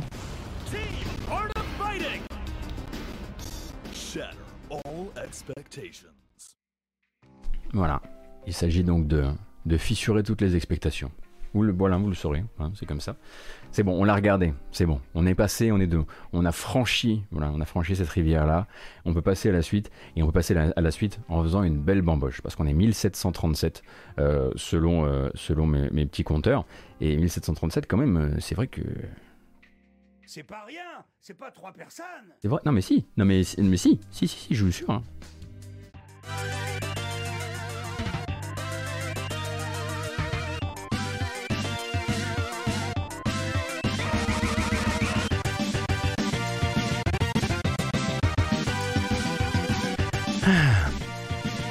La bamboche, comment ça marche. C'est très simple, on écoute de la musique, on fait n'importe quoi, vous allez voir que vous, allez avoir droit à un JPEG maudit, et après on continuera sur le reste de la matinale. Et ça tombe bien parce que le reste de la matinale, c'est Epic versus Apple. Hmm.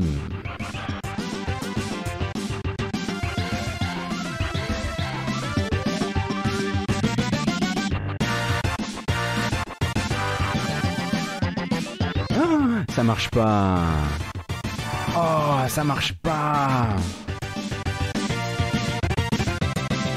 Oh non. Eh bon, moi, j'ai cassé ce matin.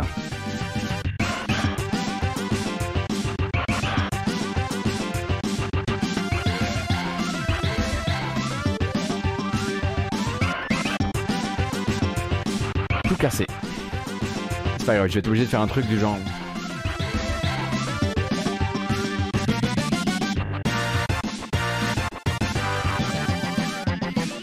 Vous laisse faire le. Voilà. Hein.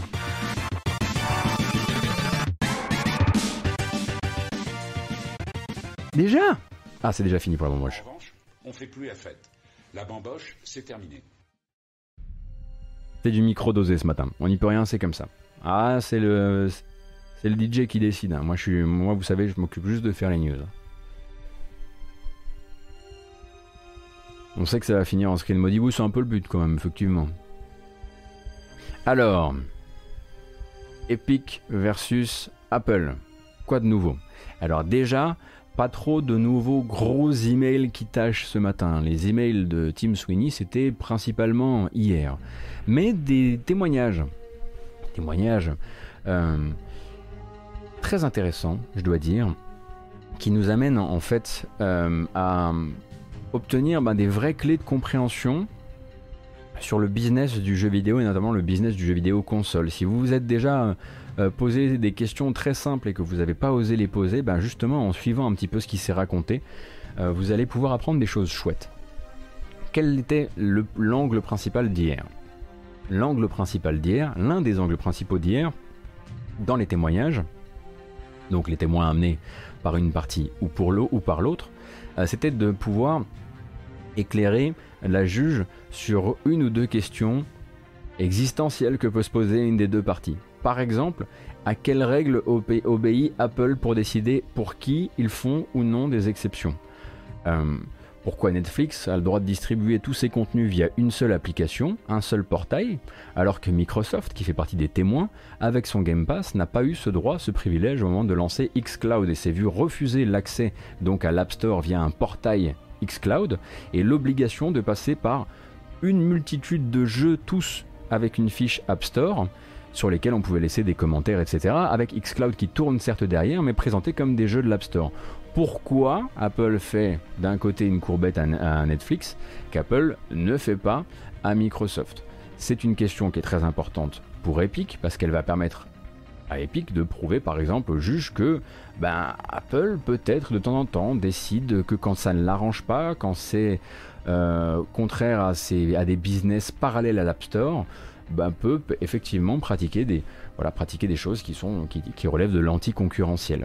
Donc ça, ça va être hyper intéressant et c'est ce qui va amener donc euh, euh, des, euh, l'une des nouvelles, l'un des nouveaux acteurs de ce procès, à savoir, à savoir Adi Robertson, qui donc, non, pas, pardon, Laurie Wright, pardon, Laurie Wright, qui est donc elle haut, placée chez Xbox et qui va du coup bah, venir témoigner pour le compte de Microsoft et raconter un petit peu comment ça se passe pour Microsoft.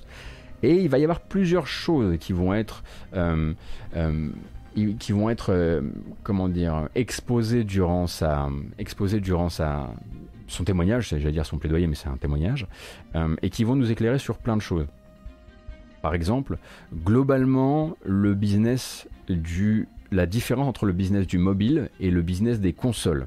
C'est quelque chose qu'Epic a besoin de bien bien bien expliquer puisque c'est au cœur de son petit grand écart mental euh, du, côté, euh, du côté de ce procès qui consiste à dire voilà nous on est là d'abord pour faire, pour faire baisser ou retirer euh, cette fameuse com de 30% à Apple mais on comprend pourquoi on la pratique sur console parce que le marché console et le marché mobile c'est pas le même.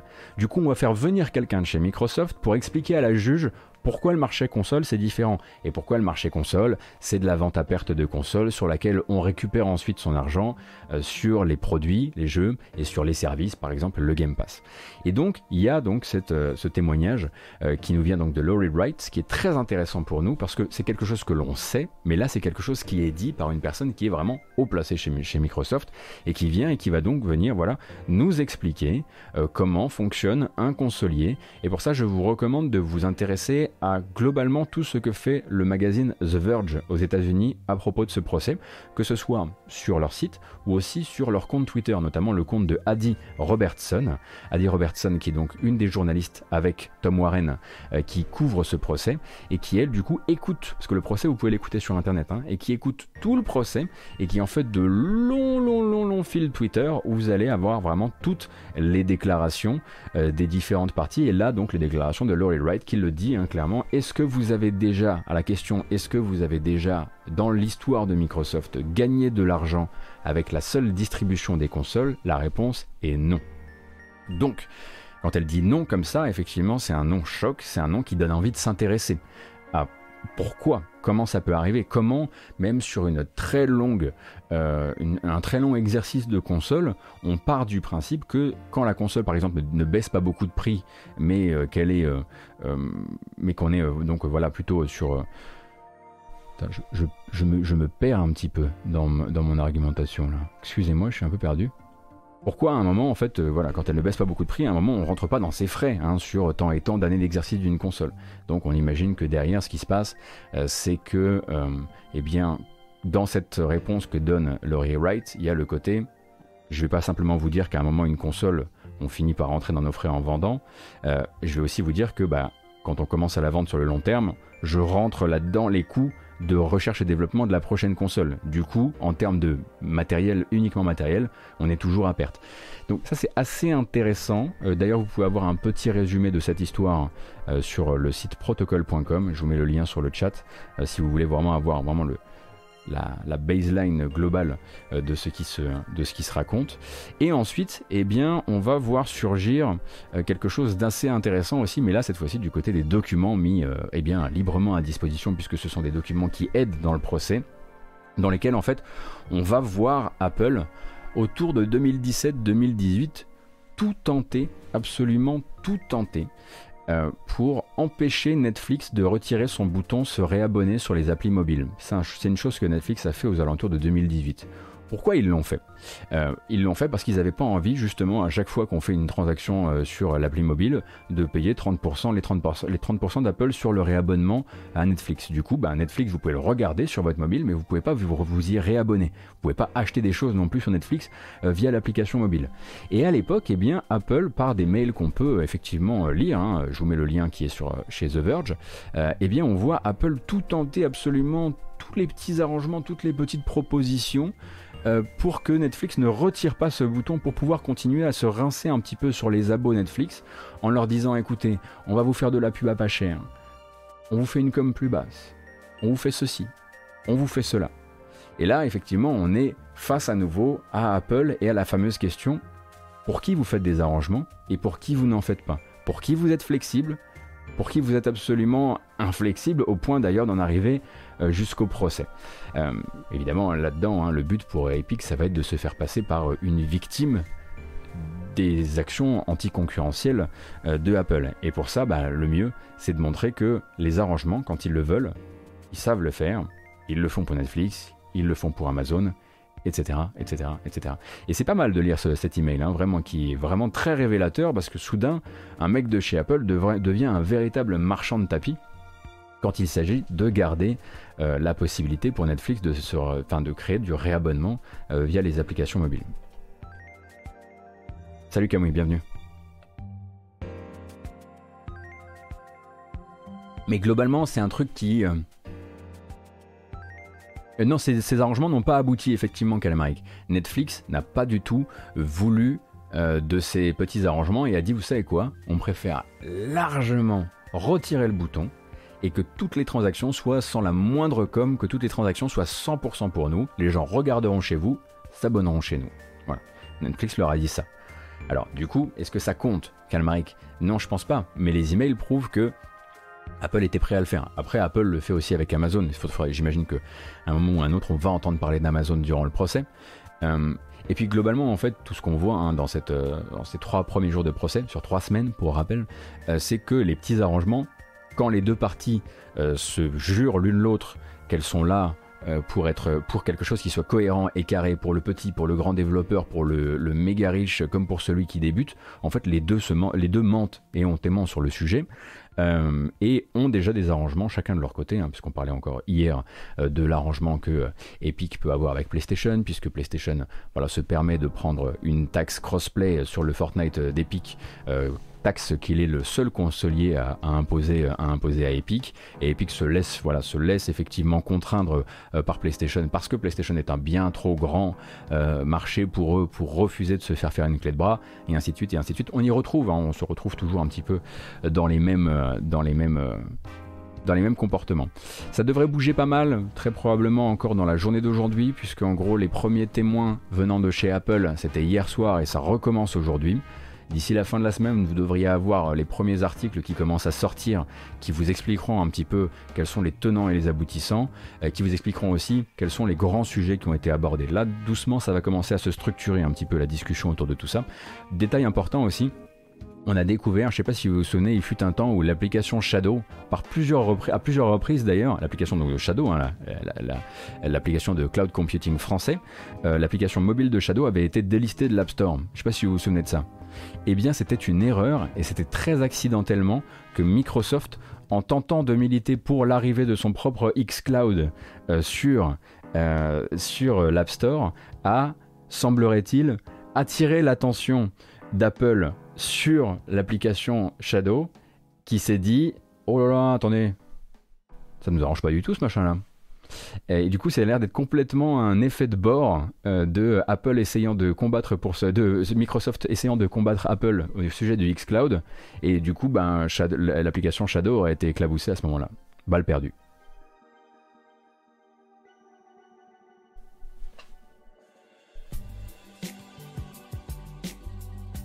Et nous, on enchaîne sans plus attendre. On a 5 minutes avant d'appeler Oscar Le Maire. 4 minutes. On est déjà maxi en retard.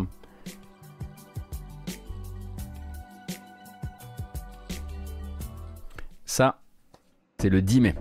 C'est le deuxième DLC des 7 péchés capitaux de Hitman 3. Pride.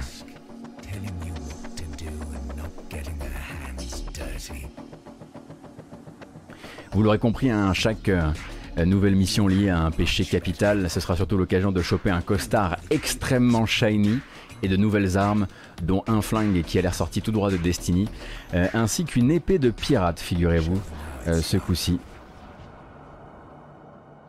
Et donc euh, c'est le deuxième des sept qui seront, qui seront déployés. Celui-ci c'est le 10 mai, ça vous renvoie dans la mission Chonkin avec une nouvelle mission escalation qui s'appelle The Pride Profusion.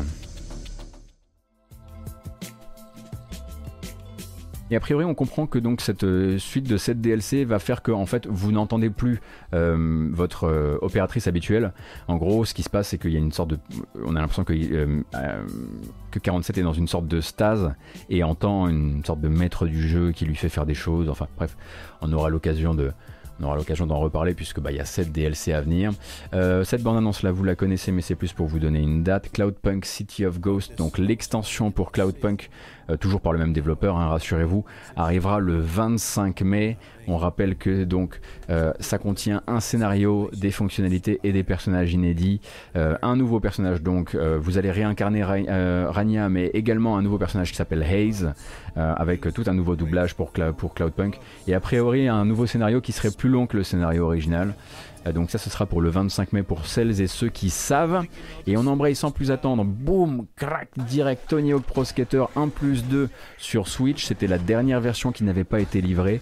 Activision vous la proposera le 27 mai. Merci Activision pour vous servir. Le 27 mai au prix de 40 euros. Euh, pour rappel, donc Tony Hawk Pro Skater 1 plus 2, c'est de loin l'épisode de la série qui s'est le mieux vendu, euh, puisqu'il a déjà dépassé le million de copies.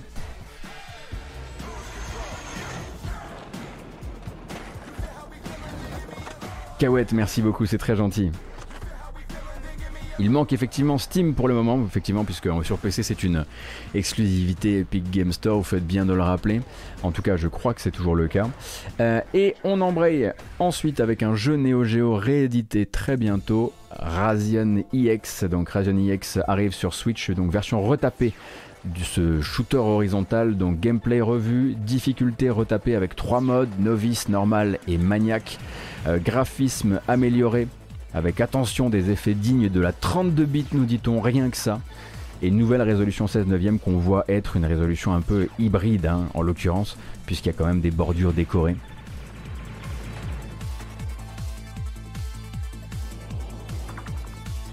Ça arriverait donc durant le mois de mai, la date n'est pas encore annoncée, euh, mais euh, pour l'instant l'annonce officielle c'est plus tard en mai.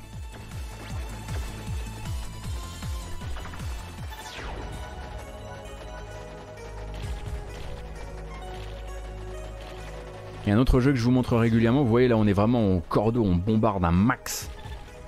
Parce qu'on est déjà en retard, le pauvre le pauvre Oscar Lemaire.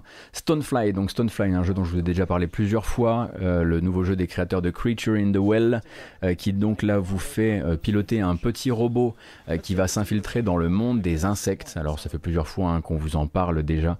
Eh bien Stonefly est en train de préparer donc sa sortie, qui est imminente, sauf que j'ai oublié de noter la date. Bravo Gotos, une seconde.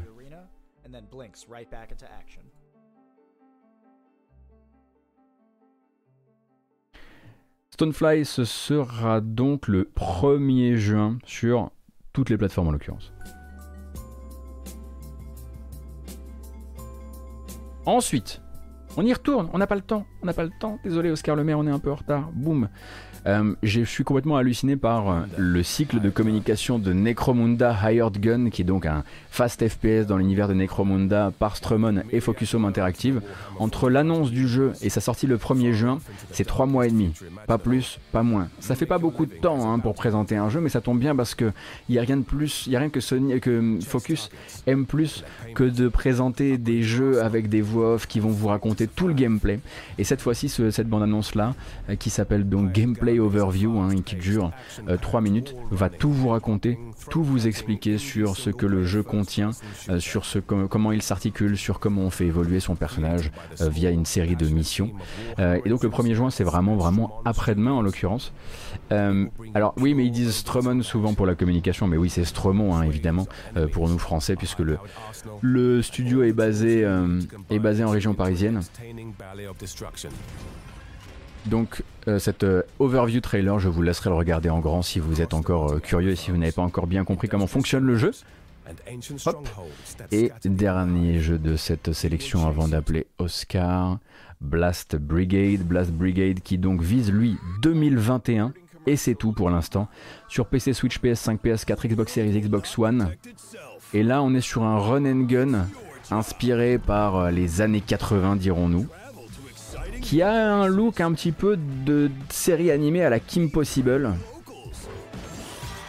qui m'a l'air un peu lourd peut-être sur son humour parfois, vous allez le voir dans la manière dont est monté le trailer. Il faudra voir surtout si euh, au niveau du gameplay, ça suit.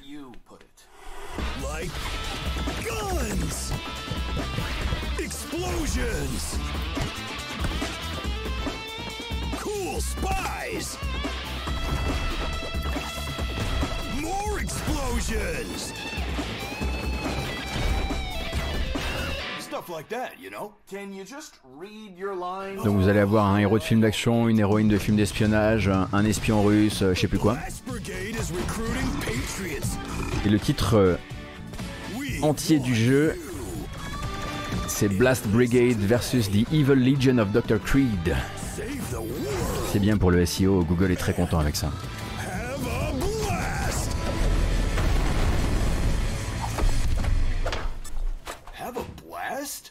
Seriously? Again, marketing department.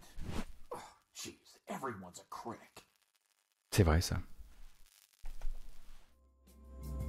J'ai bien, je sentais bien qu'il y allait en avoir pour tous les goûts en termes de retour euh, sur la DA. Rappelez-vous qu'il y a des gens qui ont aimé Ghost and Goblins Resurrection. Tout est possible. 66 millions de juges. c'est vrai, Théo le zombie. J'ai l'impression que Marie est en train de farfouiller dans un tiroir.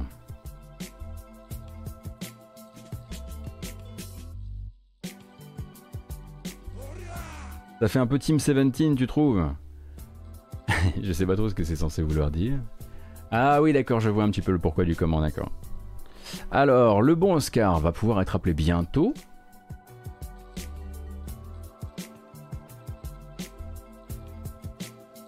Geekry, merci beaucoup pour ton prime, merci beaucoup pour le soutien, c'est très gentil.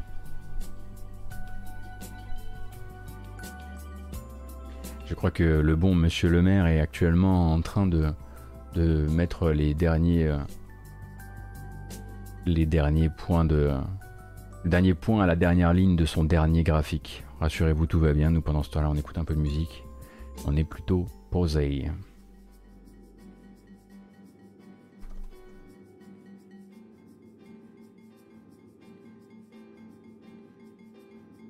J'espère que ces enfants sont à l'école et pas- attirés sur le RJ45. C'est quelque chose qu'on va effectivement pouvoir. euh, euh, c'est quelque chose qu'on va pouvoir explorer. On espère effectivement que tout ça est sécurisé. Alors, boum, ça c'est bon.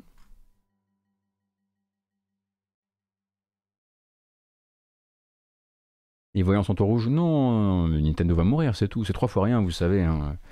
Euh, mais c'est classique, hein, c'est une année normale euh, pour, euh, pour Nintendo.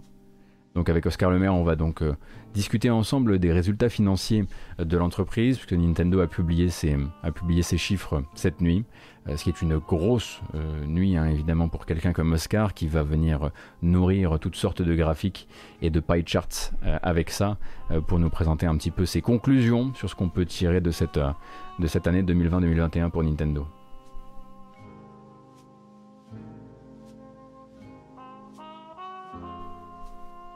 Et on s'étire. Ah bah si. Le petit artisan du jeu vidéo, effectivement. Je repense quand même à cette annonce de l'atelier du jeu vidéo. Je trouve ça vraiment très bien. Vraiment, vraiment très bien.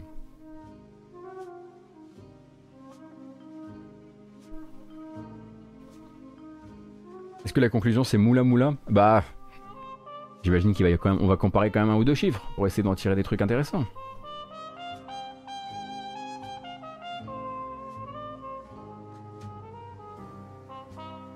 Qu'on disait, oui, Word, c'est que ça a l'air d'être moins le Dreams de la Switch, dans le sens où le Dreams de la Switch, c'est euh, le Dream, Dreams, en fait, c'est vous savez faire des jeux vidéo, enfin, il y a plus un côté, vous savez faire des jeux vidéo, montrer à quel point Dreams c'est un outil puissant qui peut faire des jeux vidéo qui ressemblent pas comme, qui ressemblent pas à des jeux Dreams, alors que l'atelier du jeu vidéo est, plus- est plutôt là pour dire l'important c'est pas vraiment à quoi ressemblera le jeu à la fin, l'important c'est ce que vous allez apprendre en cours de route. J'ai l'impression que c'est vraiment la différence fondamentale entre les deux et c'est une différence de, de cible en fait, de public puisque bah c'est pour les pitchouns, comme dirait l'autre.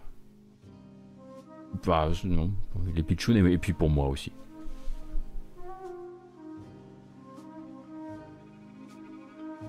Ah oui, effectivement, effectivement, madingue, c'est vrai. On aurait pu en parler, mais c'est parce qu'en fait, je comprends pas pourquoi c'était pas. Je, je sais pas comment ça fait, euh, comment ça a fait une, une news, parce que c'était très clair.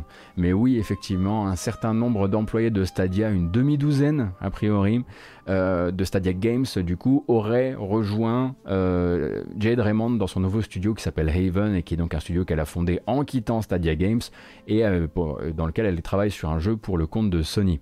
Euh, C'était assez clair, hein, vu, le, vu actuellement voilà, comment ça se passe un petit peu à Montréal et vu qui euh, perd des gens pendant que des gens recrutent, c'était clair qu'il allait avoir des gens de chez Stadia euh, qui allaient faire partie de son équipe et on risque assez régulièrement d'entendre parler d'autres employés de Stadia Games qui l'ont rejoint, qui l'ont rejoint à, à Haven.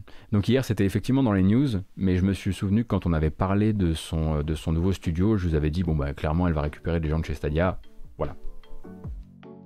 Sans grande, sans grande surprise. Michael May 1830 sans raid propre, merci beaucoup, c'est très gentil. Le vice-président en charge des produits Stadia s'appelle quand même John Justice. Ouais, on en parlait, on en parlait hier, on en parlait hier. Et au passage aussi, puisque le bon Oscar a l'air de s'être perdu dans les coursives de son immense appartement, mais quand on vit dans l'aile ouest et qu'il faut rejoindre l'aile est, c'est long, c'est normal. Euh, à Dubaï, vous savez, c'est pas facile. Euh, et euh, au passage, on parlait aussi de, donc, de Spencer qui, dans des échanges par mail euh, avec Tim Sweeney, parlait du fait qu'il ambitionnait toujours de placer le, le xCloud sur d'autres plateformes euh, que les siennes. En fait, si j'en ai pas parlé ce matin, c'est parce qu'on en a déjà parlé hier, au moment où on a parlé du fameux échange incroyable entre Tim Sweeney euh, et Phil Spencer, au moment où le bon Tim essayait de proposer à Spencer de retirer la limite du Xbox Live Gold sur le multijoueur de Fortnite, pile pour le moment où il prévoyait, Tim Sweeney, de s'embrouiller avec Apple, histoire que un maximum de gens y gagnent. Alors dispo, le cher Oscar, dit-il. Alors allons-y. On va appuyer sur le bouton.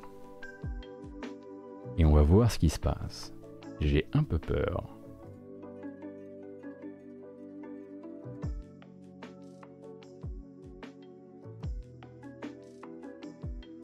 Allô? Allô? M'entends Monsieur le maire, le, le chat vous entend. Comment allez-vous? Bah, eh ben, ça, va, ça, ça va bien, ça va bien, un peu euh, très très speed. Ouais. J'imagine. Beaucoup dormi? Pas beaucoup dormi? Pas beaucoup dormi, oui, pas beaucoup dormi. Mon pauvre. Euh, écoute, tu m'as fait parvenir toute une série de, une, série de graphiques qu'on va pouvoir regarder ensemble. Euh, déjà, euh, je voulais, te, je voulais recueillir tes premières, tes ton premier ressenti comme ça, global, pour, après publication des chiffres de Nintendo. Est-ce que, tu, est-ce, que c'est, est-ce que pour les amateurs de chiffres comme toi, c'est une, une série d'annonces, c'est une série de chiffres excitants ou qui confirment plutôt tout ce que vous, vous pouviez imaginer? Ça, ça confirme ce qu'on pouvait imaginer euh, et, et- et c'est forcément excitant parce qu'il y a plein de chiffres, quoi, donc c'est donc c'est génial. D'accord. Euh, mais mais c'était attendu, oui, c'était attendu. Donc, on est, donc Nintendo va mourir, on est d'accord? Nintendo va mourir, évidemment, oui. Bien sûr, bien sûr. Bon bah écoute, tu vas nous expliquer par, euh, par où ils mourront. Euh, je vous rappelle donc, hein, donc là on reçoit Oscar Le Maire, je voulais même pas présenter tellement, pour moi c'est une sommité, Euh, mais donc euh, Oscar est donc grand amateur de chiffres et journaliste indépendant, il travaille sur Ludostri, un site où il vous fera donc de, grandes, de, de grands articles en profondeur dans l'industrie et dans les finances de l'industrie, mais pas que. hein. C'est là-bas que je vous ai orienté il y a encore quelques jours pour découvrir comment Bobby Kotick était devenu Bobby Kotick. Euh, et donc euh, voilà, si vous voulez soutenir son travail, c'est là-bas que ça se passe. Et nous, on est parti pour les graphiques. Alors une seconde, toc toc toc toc toc toc toc, j'appuie sur mes petits boutons, j'essaie de rien casser. Alors, je préviens quand même, euh, il y a beaucoup de choses qui ne sont pas encore euh, bien euh, à jour parce qu'il y a beaucoup de choses à traiter. C'est, enfin voilà, j'ai pas eu le temps de tout, de tout mettre, de tout finir quoi. Ok, ça marche, ça marche. Écoute, je suis désormais ton obligé, tu me téléguides et on va où tu veux euh, nous parler de euh, nous parler des sujets de tes sujets de prédilection. Alors, écoute, le premier, le premier tableau, il faut pas en tenir compte, il est pas du tout à jour. Très bien. Euh, mais juste en dessous, tu as l'historique des résultats annuels euh, euh, qui lui est à jour. Et, et qui donc donne la vue d'ensemble, donc euh, bah, direct le chiffre d'affaires. On n'est pas sur le chiffre d'affaires record, mais mais pas loin. D'accord. Ah oui, effectivement. Et, et- et faut, faut- enfin, c'est-à-dire, faut bien mesurer le truc. C'est-à-dire, enfin, évidemment, euh, aujourd'hui Nintendo, c'est euh, quasiment que la Switch, Mhm. et, et on est presque au niveau de l'année record de l'époque où il y avait la DS plus la Wii. C'est-à-dire D'accord. que la Switch, Ici, quasiment à, à- à elle seule, parvient à faire jeu égal avec l'année record euh, DS Wii, quoi. Ok, d'accord. Donc euh, pour, pour les gens qui nous regardent, donc là, la DS Wii, on est sur 2008-2009, l'exercice ici qui est le record. Donc deux consoles en même temps. Et ici, c'est la Switch qui effectivement vient doucement quand même chatouiller et qui se place en, en deuxième année record finalement euh, depuis euh, de toute l'histoire de Nintendo en termes de chiffre d'affaires. Exactement. Bon voilà. Euh, sachant que bon, ça c'est le chiffre d'affaires, donc c'est euh, l'argent généré par les ventes. Et Mhm. après il y a le bénéfice. Et là le bénéfice c'est euh. Oh, excusez-moi, mais il fallait me dire qu'il fallait que j'attache ma ceinture, Oscar, enfin. J'ai pris, j'ai pris 9G dans la tête.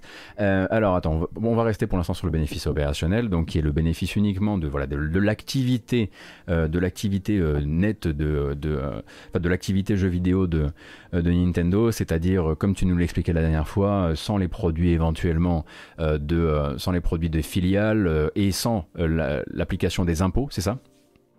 Alors euh, avec les produits des filiales, mais euh, sans, euh, c'est-à-dire que là on peut on peut direct aller sur le bénéfice net hein, pour expliquer pour, pour expliquer ça, c'est-à-dire que le bénéfice net c'est là où ça, ça devient totalement dingue. Wow. c'est- voilà. On est d'accord. Donc l'année dernière, on est sur un bénéfice net, d'accord, d'un petit peu moins de. Wow. Ah oui, Alors d'accord. l'année dernière c'était 2 milliards quoi quasiment. Ouais, ouais. Et, et donc là, on est sur du 3,6 milliards. euh, et, je pense que ce qui fait la, la- en, en partie euh, la, la différence par rapport à la grande époque des SWI au niveau du bénéfice net, c'est euh, notamment euh, les dividendes de la Pokémon Company. D'accord. Puisque bah là, pour le coup, la Pokémon Company n'est pas une filiale. Nintendo n'en possède que un, ne possède que un tiers des parts. Mhm. Mais ça veut dire qu'il récupère un tiers des dividendes de, de la Pokémon Company. Bien sûr. Et, euh, et comme chacun sait, bah, la Pokémon Company en ce moment, ça cartonne bien grâce à Pokémon Go. Et Pokémon Snap, évidemment, dis-le, hein, c'est que c'est par là que se fait le blé. Non, bon, d'accord. Bah, de toute façon, Pokémon Snap, pas encore, c'est pas dans la période. Eh ben oui, bien sûr, bien sûr, bien sûr. Mais d'accord, donc on comprend mieux un petit peu, euh, on comprend mieux un petit peu en quoi ça peut énormément les booster d'avoir ces, d'avoir ces 30% de, de dividendes qui entrent. Donc voilà, ça permet aussi de rappeler quelque chose hein, aux gens qui nous, qui nous regardent. Quand on dit que machin prend tant et tant de participation dans l'entreprise, bon ben voilà, hein, à un moment ou à un autre, euh, comment ça se traduit? Ça se traduit bah, peut-être justement au moment de faire, les, de faire ces comptes-là. Euh, évidemment, sur le chat, on me pose quelques questions sur ces deux moments de bénéfices nets euh, plutôt en perte. Euh, on est sur euh, donc euh, les exercices euh, euh, 2011 et 2013. Ça correspond à quoi? Euh, bah écoute, alors là, pour, pour, pour, pour avoir une idée plus précise, tu peux même aller sur, le- sur le bénéfice opérationnel euh, pour, euh, pour, pour euh, représenter un peu plus euh, la période. Ouais, d'accord. Euh, c'est bah, tout simplement la période 3DS Wii U. Euh, sachant que euh, c'est c'est une période où euh, où c'est enfin l'une des particularités à la fois de la 3DS et de la Wii U, c'est que ce sont deux consoles qui étaient vendues à perte, ce qui est assez rare. C'est-à-dire que Nintendo en général euh, ne vend pas à perte ses consoles. D'accord, donc quand, Euh, quand moi ce matin, excuse-moi de t'interrompre, mais quand moi ce matin je parlais justement bah, de Laurie Wright euh, qui dans le procès actuel Epic versus Apple parle du fait que Xbox a toujours prat- pratiqué la vente de consoles à perte, c'est pas le cas de Nintendo.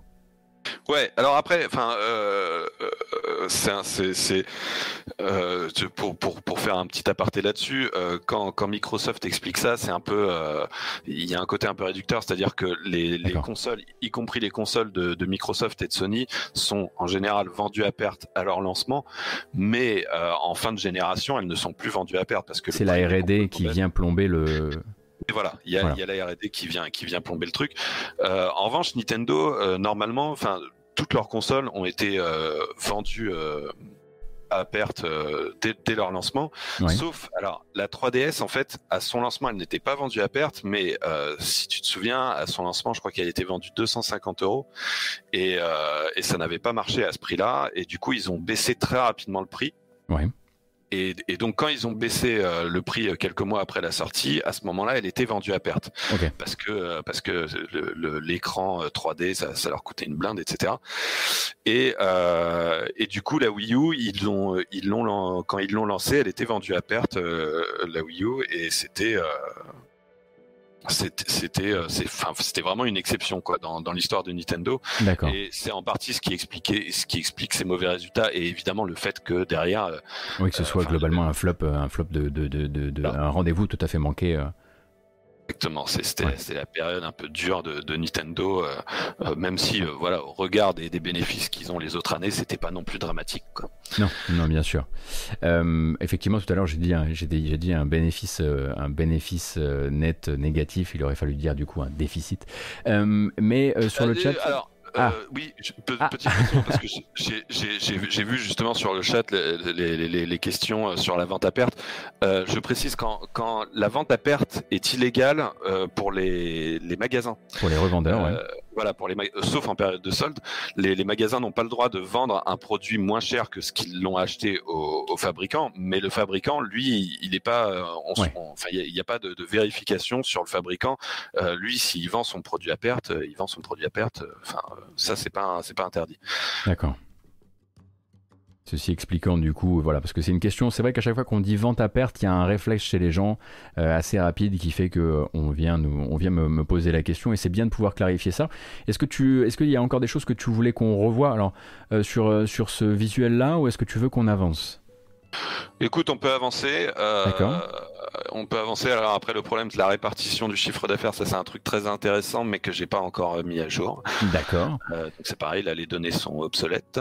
Bon, si elles sont obsolètes, peut-être que est-ce que il y a rien dans tes tweets actuellement qui pourrait servir de support euh, visuel Bon, après, on peut, on peut quand même regarder, c'est-à-dire que c'est- ils sont obsolètes, mais ça, ça, ça, ça date de, c'est, c'est, les- c'est le, c'est ceux de l'année fiscale, mais sans prendre en compte le dernier trimestre. Donc, euh, D'accord. Ok. On est sur. sur la- J'imagine que les ratios sont re- relativement, enfin voilà, assez proches quoi. Voilà, je j'ai pas vérifié, mais logiquement, on doit être dans le même délire encore. euh, D'accord. en- encore là. Euh, donc ce qui, ce qui, ce qui, on, on- donc on peut en discuter quand même, hein, ce qui permet de donner avec une idée, c'est-à-dire que euh, là, alors ça c'est un truc intéressant, ce, ce, ce, ce premier euh, ratio, euh, parce que ça, Sony ne, ne donne pas ça et c'est dommage. Mais on voit la part des des royalties, Des royalties des qui- tiers, ouais. voilà, qui, qui est très faible à côté de ce que rapportent les jeux Nintendo. Et ce qui doit être Euh, pas du tout la même chose du coup chez Sony, enfin en tout cas tel qu'on le re- Voilà. ressentirait quoi. Ouais. Voilà, je pense que je, ceci, il est, il est plus que probable que les royalties euh, rapportent plus d'argent que les jeux first party euh, chez Sony. Mhm.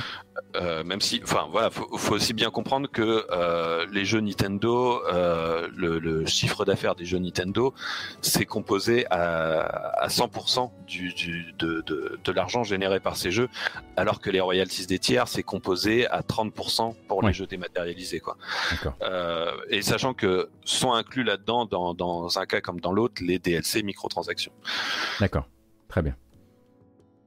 Euh, vois, je pensais que la part du mobile serait un petit peu plus haute quand même. même bon après Mario Kart Tour n'a pas non plus été le. bah, Mario Kart Tour, comme tout le reste, hein, le, le, le mobile, c'est globalement un échec hein, chez Nintendo. euh. Ah ouais, d'accord. C'est considéré ou considérable comme tel? Bah oui, euh, enfin après, c'est-à-dire que tout est relatif. Il génère quand même beaucoup d'argent avec le mobile euh, en, en- en- dans l'absolu. Hein, c'est, euh, c'est, c'est, on est dans les 400 millions, euh, euh, dans, dans les 400 millions d'euros euh, sur une année, quoi. Euh, sans doute un peu plus. Euh, mais euh, mais disons qu'à l'échelle de Nintendo, bah voilà, ça représente pas grand-chose. Bien sûr. Et, et eux, ils, enfin, ils, ils- avaient clairement expliqué qu'ils voulaient faire, à la base, quand ils se sont lancés dans le mobile, ils voulaient faire du mobile un, un de leurs piliers de, de revenus.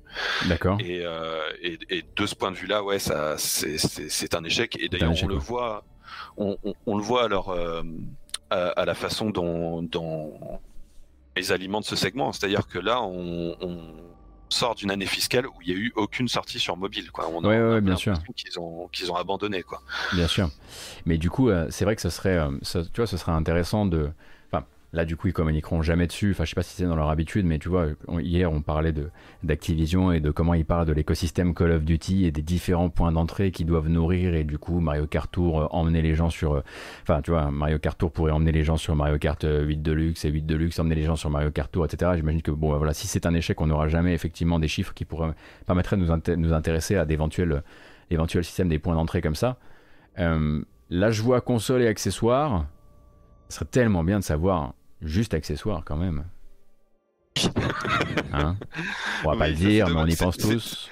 Ça, ça, ça, pour le coup, c'est un truc que, que Sony détaille, euh, Ouais. euh, détaille la différence euh, console et accessoires. Nintendo euh, ne détaille pas, c'est dommage. C'est surprenant d'ailleurs, hein C'est fou ça. Oui, bah, il, il le faisait dans le temps. euh, Ah. il, le- il- il le faisait dans le temps, mais plus maintenant. ouais. D'accord, d'accord, d'accord. Euh, software avec royalty. Alors, c'est ah, la question posée sur le chat qui est revenue une ou deux fois d'ailleurs. Euh, où, où se rangerait selon toi le, le, le, enfin, le, le- les rentrées liées aux abonnements euh, Switch Online, etc. Ah, euh, dans jeu Nintendo. C'est dans jeu Nintendo? Euh, ouais, c'est dans jeu Nintendo. D'accord. Si c'était immense, évidemment, ils auraient, ils auraient leur, propre, leur propre part, mais on imagine que non. Bah, dans- quand tu regardes le détail du software, euh, il y a, euh, alors il n'y a pas vraiment le, le détail euh, des, des abonnements, Ouais. mais euh, mais en fait, enfin, tu vois, c'est mélangé avec les microtransactions, les DLC et ce que j'appelle petits jeux. euh, Mais vous n'avez pas honte, Oscar? Mais vous vous rendez compte que c'est, c'est- ce sont les créations de, de cœurs vaillants que vous appelez des petits jeux? Non, mais je comprends. Ok, d'ac- d'accord. Dans ton, En fait, c'est Dans le parce contexte. que pour essayer de faire, euh, pour, pour essayer que ça, ça, ça prenne pas trop de caractère. Que Bien sûr. ça. Mais oui, donc quand on parle de petits jeux, on parle de jeux uniquement disponibles en dématérialisé. Ouais. Parce que Nintendo le, le, le compte à part et, euh, et met ça avec les, les DLC, euh, microtransactions et abonnements. Quoi. D'accord. Ah, la part de euh, jeu et- physique est impressionnante. Bah voilà, c'est ça. C'est déjà on a le, le, le physique qui est encore euh, très fort chez Nintendo, ce qui n'est ce qui n'est pas euh, le cas euh, partout. Enfin, ce qui est ce qui est contraire à la tendance générale. Mhm. Et, et puis puis globalement, enfin ce truc-là, est- c'est là où c'est très différent de Sony, c'est que c'est que comme enfin on l'avait vu la semaine dernière, euh, côté microtransactions, DLC, abonnement chez Sony, c'est euh, euh, bah, c'est la majorité aujourd'hui quoi. Ah oui, bien sûr, oui, on avait vu, on, on avait vu à quel point c'était, à quel point c'était en train de supplanter de loin. Euh, Voilà. Mais, mais pas chez Nintendo qui euh, s'explique euh, aussi pas parce que bah, d'une part les bah, d'une part les, les jeux Nintendo ont très peu de, de microtransactions. Ouais. Enfin là on est enfin tu, tu regardes les, les, les deux jeux les plus vendus de la Switch que ce soit Mario Kart 8 Deluxe et Animal Crossing New Horizon les, deux ne, ne proposent ni DLC ni microtransactions quoi. Ouais, bien sûr. Ils proposent pas de Et, solde hein, non plus. Euh, alors si euh, Ah une, petite, une petite de temps en temps, quoi. Voilà, Mario, Mario Kart a eu le droit à quelques Oui, c'est de temps en temps, à, Ouais. à 30% hein, seulement. Il reste, il reste très, très, très mesuré. Mhm. Mais, euh, mais, mais ouais, et puis, puis évidemment, du côté des tiers, le truc, c'est que les tiers euh, sur la Switch, euh, les, les, les tiers en réalité, ce sont les indépendants, quoi. Oui, bien sûr. Euh, et, et chez les indépendants, alors évidemment pas que, hein, il, y a, il y a quand même des, des jeux de la part des gros éditeurs. Il y a, il y a Fortnite, euh, mais, mais mais mais disons que voilà, il n'y a pas il y a pas tout, tout l'écosystème des, des gros éditeurs et pas à, à, à fond sur Switch. Oui, il n'est pas, euh, implanté du tout de la même manière. Et puis même quand tu cites Fortnite, Fortnite, tu vois, on a encore regardé euh, il n'y a pas longtemps euh, où étaient en termes de microtransactions les baleines de Fortnite. Euh, la Switch était littéralement dans les, les dernières plateformes qui rapportent le moins en termes de microtransactions. Et elle s'est- s'était groupée pour faire un, pour faire un 18% global avec je sais plus quelle autre plateforme. Euh, c'est la PS4 qui lead de très très loin, la Xbox derrière. Donc effectivement, c'est pas le, c'est pas le, c'est pas un- le plus gros terrain de, de- le plus gros terrain de chasse quoi. Ah ouais, voilà, et puis, euh, et puis le, le, le, tu, tu vois, moi j'ai tendance à penser que la Switch euh, parvient à résoudre le problème des tiers euh, des, des consoles Nintendo, euh, cette espèce de problème historique de, de, de manque de jeux tiers.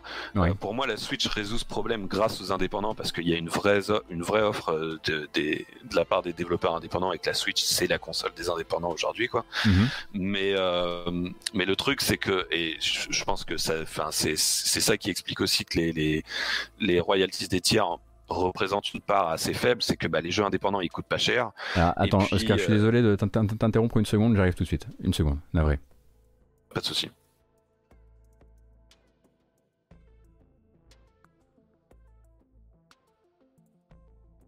Je suis désolé. C'était de, c'était de mon fait, j'avais oublié de laisser un, un objet dans la, partie, euh, dans la partie navigable de mon appartement. C'est terminé. On peut, on peut reprendre. Absolument navré.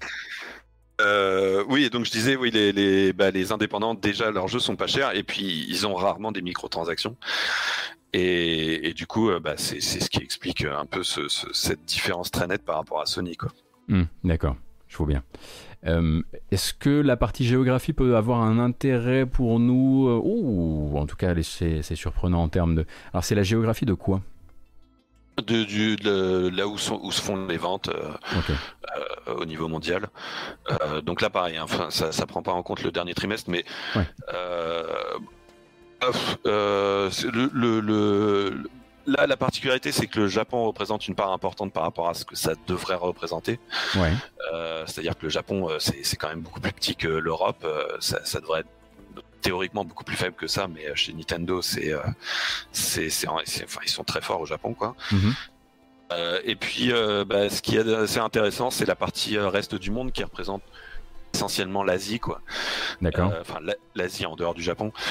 Et, et, Et donc là, on parle, on parle d'implantation, on parle d'implantation globalement, globale du, enfin, du, de provenance globale du chiffre d'affaires, que ce soit de consoles, que ce soit de jeux, que voilà, c'est tous les produits, quoi. le- c'est c'est le- tous les produits, euh, c'est absolument tout Nintendo, ouais.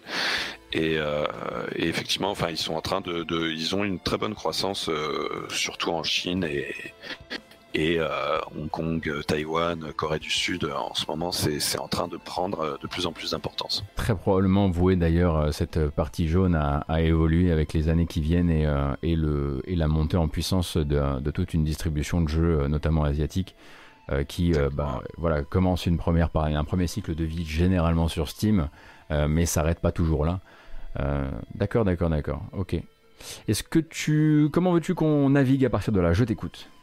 Écoute, on peut, on Alors. peut, on peut continuer. Alors, euh, la partie mobile, bon, ça, on, on- on l'a évoqué tout à l'heure. euh, ça, c'est pas à jour.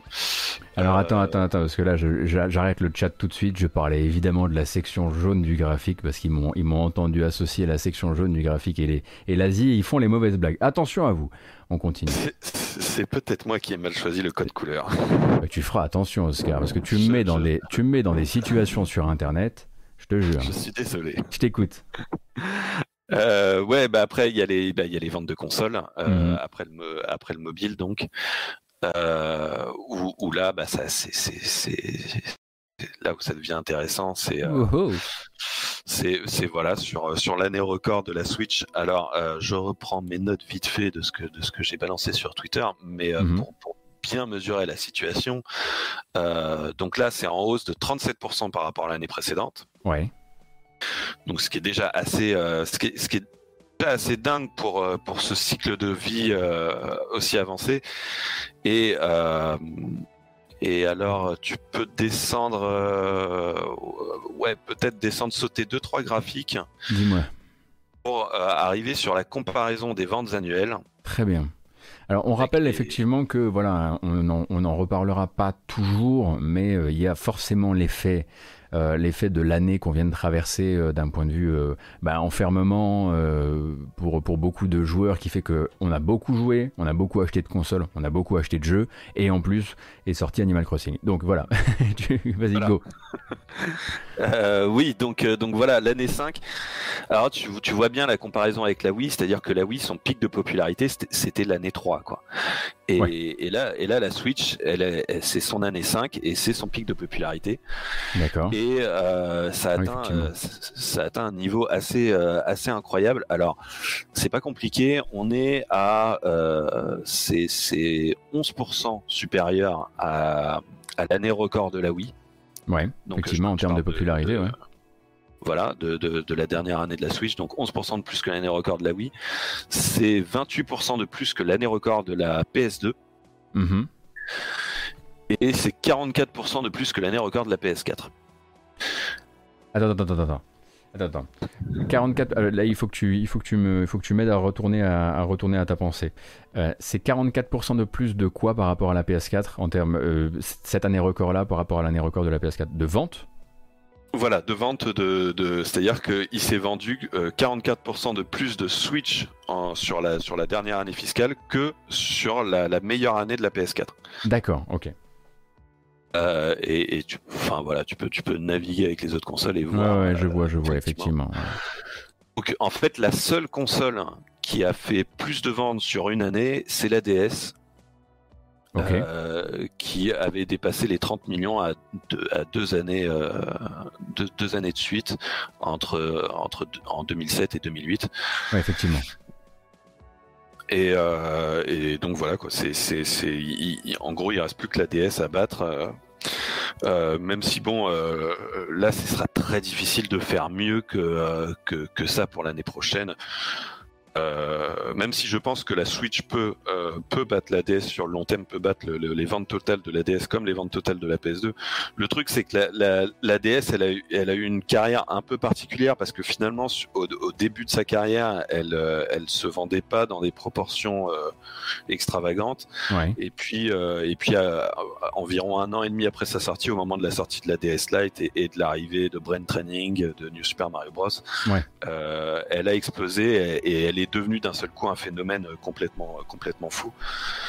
Euh, donc euh, ce qui en fait vraiment une, euh, une histoire un peu particulière et très différente de, celle de la Switch.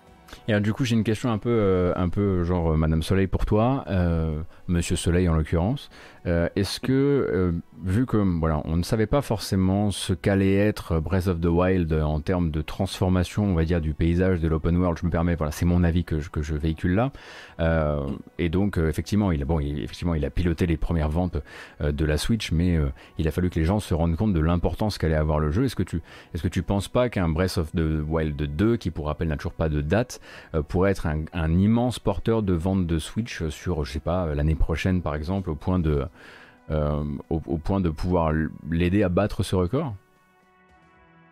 Alors c'est toujours, euh, c'est- c'est-à-dire qu'il y a, il y a- bon, moi je m'interroge beaucoup sur euh, sur ce que va faire Breath of the Wild, euh, sur le, le- le- le- la suite de Breath of the Wild, aussi bien bah, déjà d'un point de vue qualitatif, quoi. Est-ce qu'ils vont, Ouais.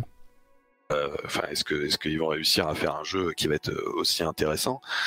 Euh, et, et, et du coup de ses performances commerciales, parce que euh, traditionnellement, quand il y a un deuxième Zelda qui sort euh, sur la console, il a tendance à nettement moins se vendre que le, que le premier. Ouais. Et, et, et, et en même temps, enfin voilà, effectivement, Breath of the Wild, enfin on va le voir un peu plus tard, euh, Breath of the Wild, c'est, ça a été euh, tellement, euh, tellement exceptionnel. Moi, je, moi, c'est-à-dire que là, on est dans une situation où Nintendo, ils ont sorti un peu toutes leurs cartouches sur Switch, c'est-à-dire que toutes leurs séries ont été représentées, euh, enfin toutes leurs grandes séries, en tout cas. Oui, attention, hein, on a une pensée pour Pipo toujours dans ces cas-là. Presque, presque toutes. Presque toutes. Ouais. Et, et en fait, Mais, finalement, la, euh, seule, la seule carte qui n'a pas encore été jouée, pardon de t'interrompre, la seule carte qui n'a pas encore été jouée, c'est la, c'est la, c'est la console Pro, c'est la console Lite, c'est la console XL, quoi. C'est euh, oui, oui, oui. Alors après, bon, il y a, y, a, il y a quand même quelques trucs un peu genre, genre euh, Tomodachi euh, qui, qui, qui a pas eu le droit. Ouais. Je pense que Tomodachi, en termes de, de, de trucs euh, qui, qui vendent beaucoup, c'est le, c'est, c'est vraiment le dernier truc qui reste. Metroid nous dit le chat, hein, ils ont l'air d'être un petit peu tendus là. Oui, non, mais alors, oui, cela dit, Metroid. Alors Metroid, c'est une, série qui se vend Oui, pas la Lite, beaucoup. Néanmoins, je pense que Metroid Prime 4 a un potentiel commercial assez important. Ouais. Euh, bon, enfin bon, ça on verra. Mais euh, mais dans tous les cas, euh, c'est c'est c'est à dire que voilà, je je j'évoque tout ça parce que tu, tu tu soulignes cette question sur Zelda. Le truc c'est que Zelda, bah il y a déjà un Zelda, donc logiquement le Ouais. public. le- Oui, oui, effectivement. Le public concerné est déjà là. En même temps, moi j'ai tendance à penser que euh, même les suites peuvent provoquer des ventes, tout simplement parce que les gens qui, qui, sont là, qui se disent bon, il y a des trucs intéressants sur la Switch, mais euh, je vais pas acheter, vais pas acheter une Switch euh, juste pour Zelda Breath of the Wild et Mario Odyssey, par exemple, si si- s'il y a que ces deux jeux-là qui, qui intéressent la personne. Mais dès qu'on rajoute un Breath of the Wild 2, bah ça fait quand même un jeu de plus dans l'équation. Oui, t'installes effectivement quand même, voilà, tu- tu t'en fais une, console importante pour l'histoire de, pour l'histoire de Zelda, quoi, par exemple. Voilà, c'est ça. Et, Mm. euh, et, et donc c'est pour ça que oui, je pense que malgré tout, euh, la, suite de Breath of the Wild peut apporter des ventes supplémentaires. Enfin, ça peut, euh, ça, ça, c'est- de toute façon, toute nouveauté agit, ajoute une, ajoute un truc supplémentaire à la, à la, la force commerciale de la console. Et, euh, et, et donc. euh, que oui, ça, reste des jeux qui, euh, vont aider euh, la Switch à continuer à se vendre, ça, ça me paraît clair. Ça marche. Euh, on nous pose la question, alors il y, a- il plusieurs questions qui sont venues. Pourquoi il n'y a pas les chiffres de Microsoft? Parce que Microsoft ne communique pas ce genre de chiffres. Euh, Enfin, en tout cas, ne communique que des ordres de grandeur et encore, faut, faut se lever tôt le matin et c'est ce que fait Oscar. Euh, mais euh, on a aussi la question est-ce qu'on a assez de recul pour faire un versus avec la PS5 J'imagine que le, seul versus qu'on pourrait faire avec la PS5, c'est le nombre de consoles vendues sur le- les deux premiers trimestres d'exercice. Auquel cas, bah, ça on le sait déjà, la PS5 et, tu m'arrêtes si je me trompe, la console qui s'est le, qui s'est le plus vendue en un minimum de temps pour l'instant, c'est ça? Euh, ouais, ouais, le, le, le- le- la PS5 effectivement est devant la Switch, mais de la même manière que la PS4 était devant euh, la Switch sur, sur le début de vie. euh, Oui, oui, c'est Euh, le- c'est- c'est c'est- l'explosion voilà. de départ, quoi. Et voilà, et puis enfin la, la Switch en plus a une particularité qu'elle est sortie en mars, euh, qui est que Nintendo ne s'attendait pas à un tel succès, donc ils n'avaient pas prévu suffisamment de stock et ils- une pénurie, mais euh, euh, comme comme tu me diras comme la PS5, mais en même temps la PS5 il y a quand même beaucoup plus de stock qu'il n'y en avait à l'époque pour la Switch.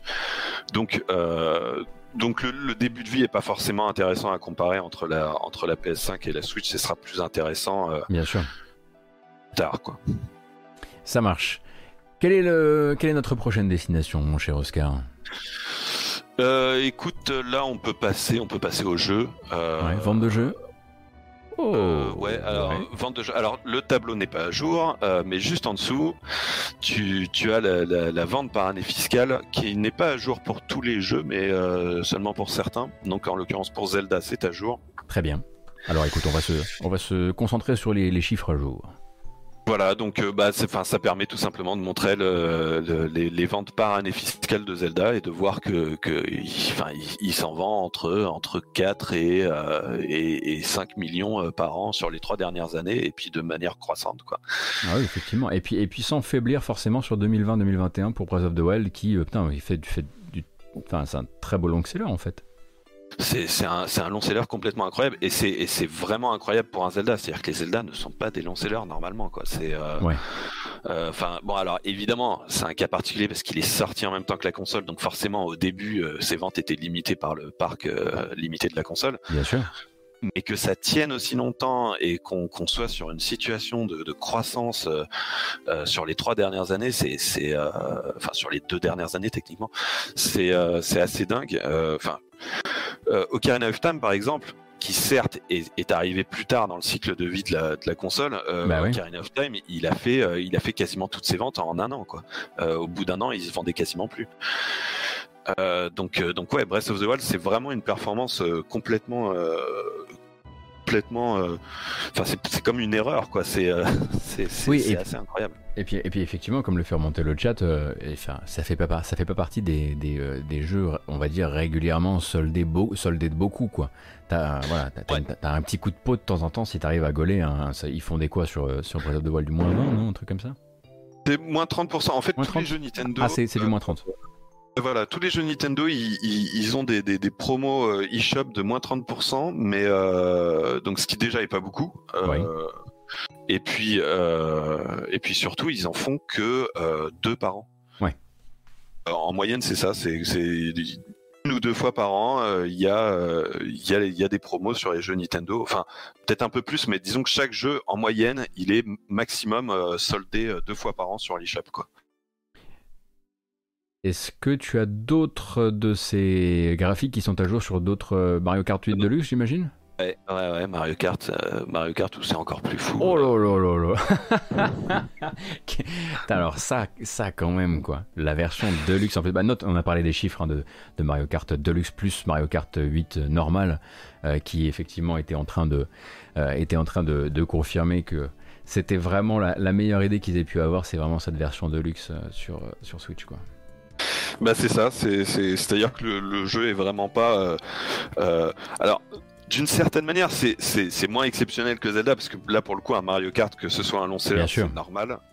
Euh, mais mais c'est enfin là où c'est là où c'est dingue c'est que ça ressemble pas du tout à un portage quoi. C'est que Oui, bien sûr. ça, ça, ça fait des ventes comme si c'était un jeu original. Ça fait des ventes comme si- si ça venait de sortir en plus. hein. Voilà, ouais, voilà. Euh, même si bon, évidemment, euh, alors le jeu, c'est- c'était la meilleure vente de la Wii U, mais euh, la meilleure vente de la Wii U, ça reste, bah, il a fait à peu près 8, mi- 8 millions sur euh, sur Wii U, donc c'est pas rien non plus. Ouais. mais, mais forcément, ça fait qu'il y a beaucoup de gens qui n'y avaient pas joué. Et donc pour eux, c'était un jeu original. Donc il s'est vendu encore mieux. Euh, c'est encore ven- vendu encore mieux en 2020-2021 qu'en 2019-2020. Qui- Qu'est-ce qu'il y a eu comme, comme effort autour, fait autour de, de Mario Kart? Il y, a du, il y a du tournoi, du truc comme ça qui a un petit peu euh, monté la sauce Non. comme ça? Maintenant, non, Nintendo ne fait aucun. Bah oui, il ne fait effort aucun, aucun effort Enfin, là-dessus quoi. quand je dis ils font aucun effort là-dessus, faut, faut quand même euh, noter que Nintendo a une. euh, mais ça, c'est- Ah oui, le confinement, oui, effectivement. oui. Alors évidemment, il y, y a eu le confinement, euh, et puis. Tu sais, c'est un peu comme euh, c'est un peu comme GTA, hein, c'est-à-dire que euh, Mario Kart c'est un peu le jeu par défaut pour tous les nouveaux acheteurs de Switch. quoi. Bien sûr, bien sûr. Que si la Switch marche bien, Mario Kart marche bien quoi. Et puis on Euh, voit effectivement l'effet, euh, l'effet troisième trimestre, hein, euh, qui est, euh, sur ce jeu comme ça, qui est vraiment hyper significatif. euh, L'achat de Noël est, est hyper, euh, hyper prépondérant sur sur MK8DX quoi. Et voilà, ouais. Et puis, euh, je, je voulais quand même préciser, euh, il y a une particularité avec Nintendo, c'est que ils font des, des, des campagnes de pub, notamment à la, à la télévision, de, de manière continue. C'est-à-dire que des pubs de Mario Kart, il en passe encore euh, de temps en temps à la télé, quoi. Ouais. Euh, ce qui, ce qui là pour le coup est très différent de la, de la manière de faire des autres éditeurs qui ont tendance à faire une campagne marketing uniquement à la sortie du jeu. Hmm. Alors que Nintendo, ils ont vraiment cette habitude de, de- Oui, avec, avec, avec quelques, quelques sujets choisis.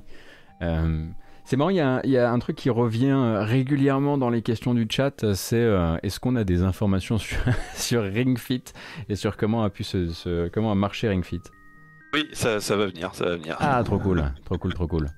Euh, où on va, on va vers où? Je- Est-ce que on, On on- descend? D'accord. Attends, juste- juste pour ma, pour ma culture à moi. Ah, c'était sûr. Allez hop, on peut, on peut continuer.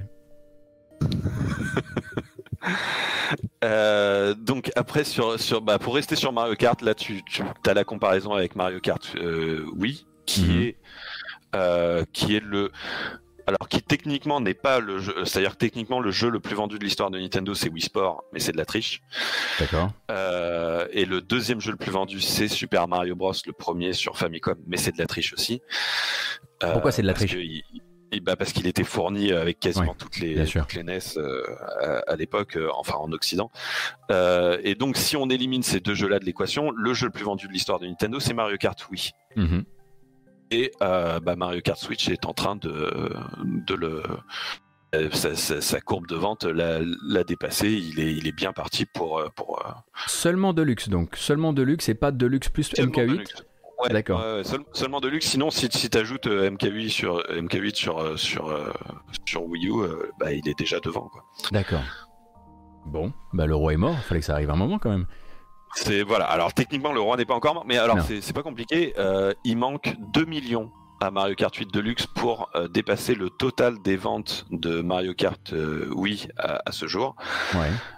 Euh, et 2 millions, c'est exactement ce qu'a fait Mario Kart 8 Deluxe rien que sur le dernier trimestre, entre janvier et mars. Mhm. Donc c'est ouais, c'est qu'une question de une question Voilà, de temps et une, question de prise de notes quoi. C'est imminent, quoi. Ouais, d'accord. Alors fais voir versus euh, alors ça c'est au cumul effectivement si tu le disais.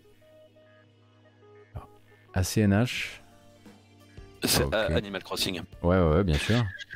An- Animal Crossing qui est venu un peu. euh, Ouais, c'est un boom, hein. qui, qui, qui a commencé à, à, à bien concurrencer euh, Mario Kart 8 Deluxe, mais qui en même temps sur le dernier trimestre, euh, bah, sur le dernier trimestre, euh, Animal Crossing a fait 1,45 million et Mario Kart 8 Deluxe a fait 2 millions. Donc euh, Ok, sur, les, d'accord. ventes- sur les ventes trimestres, trimestrielles, Mario Kart repasse devant et donc je pense que Animal Crossing n'arrivera pas à le battre. Mais c'est une. En fait, il est, il est parti quand même très très fort Animal Crossing. hein. Donc pour les gens qui nous regardent, c'est la courbe verte. Alors elle est pas hyper hyper visible, mais bon, je pense que vous avez capté où elle était. Et, et- écoute, juste après, on a les ventes de Oh là là là là là là, la première question que se posent les, les gens du chat, et notamment Camille Robotics, qu'on embrasse. Alors, Bah, Ring Fit. euh, au, au- au cumul, le jeu vient de dépasser les 10 millions. Ok, très bien. Euh, Est-ce est-ce qu'on est dans euh, ce que, est- est-ce qu'on est dans ce que, dans ce que euh, Nintendo peut attendre de ce genre d'expérience, euh, on va dire, euh, un petit peu périphérique ou, ou pas? Oui et non. euh, C'est-à-dire que si tu compares à Wii Fit, on est euh, Ring Fit est encore bien derrière euh, Wii Ouais. Fit qui a, qui a dépassé les 20 millions. Maintenant, euh, c'était vraiment pas gagné. C'est-à-dire que, que Wii Fit, ça a été un gros succès à l'époque de la Wii. Mais, euh, mais après, tu vois, quand, quand ils, ils- en avaient, ils en avaient sorti un sur Wii U qui, qui s'est euh, qui s'est totalement planté. Mhm. Et du coup, il y avait un côté, euh, bah, c'est fini, quoi. Le, le- le phénomène est passé, euh, les, les gens sont passés à autre chose, etc.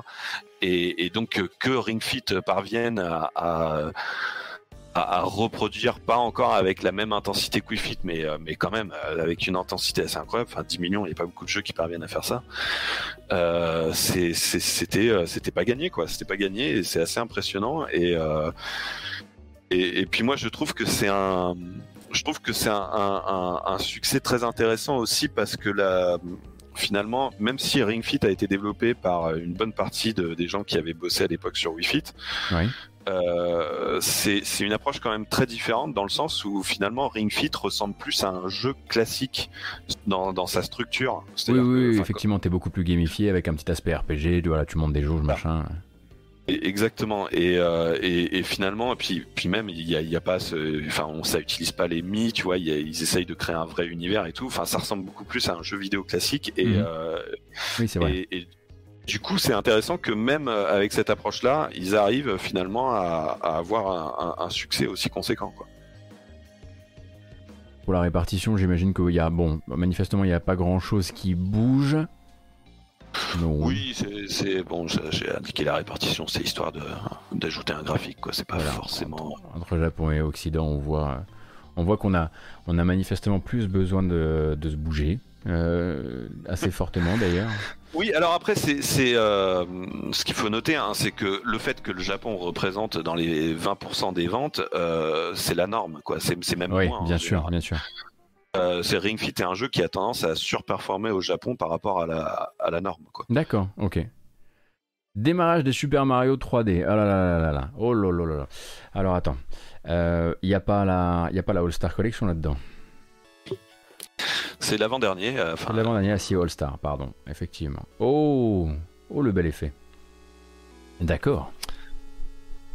Euh, ouais, ouais, ouais. Et puis, bah, en fait, le, le plus impressionnant, c'est quand même 3D World euh, qui, qui est juste un portage, quoi, et qui euh, Ouais.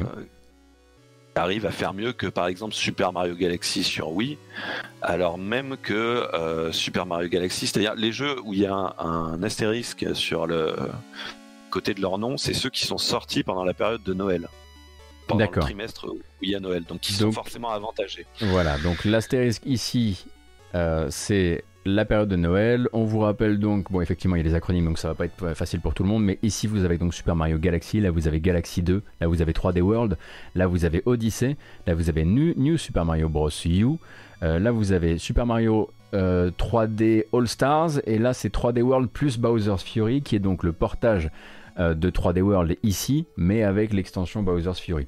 Et il se, et donc effectivement, c'est encore une fois une très belle opération de récupération d'un effort fourni sur Wii U qui euh, aurait pu faire de bien meilleures ventes si la Wii U avait été mieux comprise. Exactement, et je précise d'ailleurs que j'ai inclus New Super Mario Bros. U dans les classements alors que c'est pas un Mario 3D, c'est juste pour avoir un point de comparaison d'un autre portage de jeu Wii U sur Switch, d'un autre Mario euh, Bien porté sûr. sur, euh, sur Switch.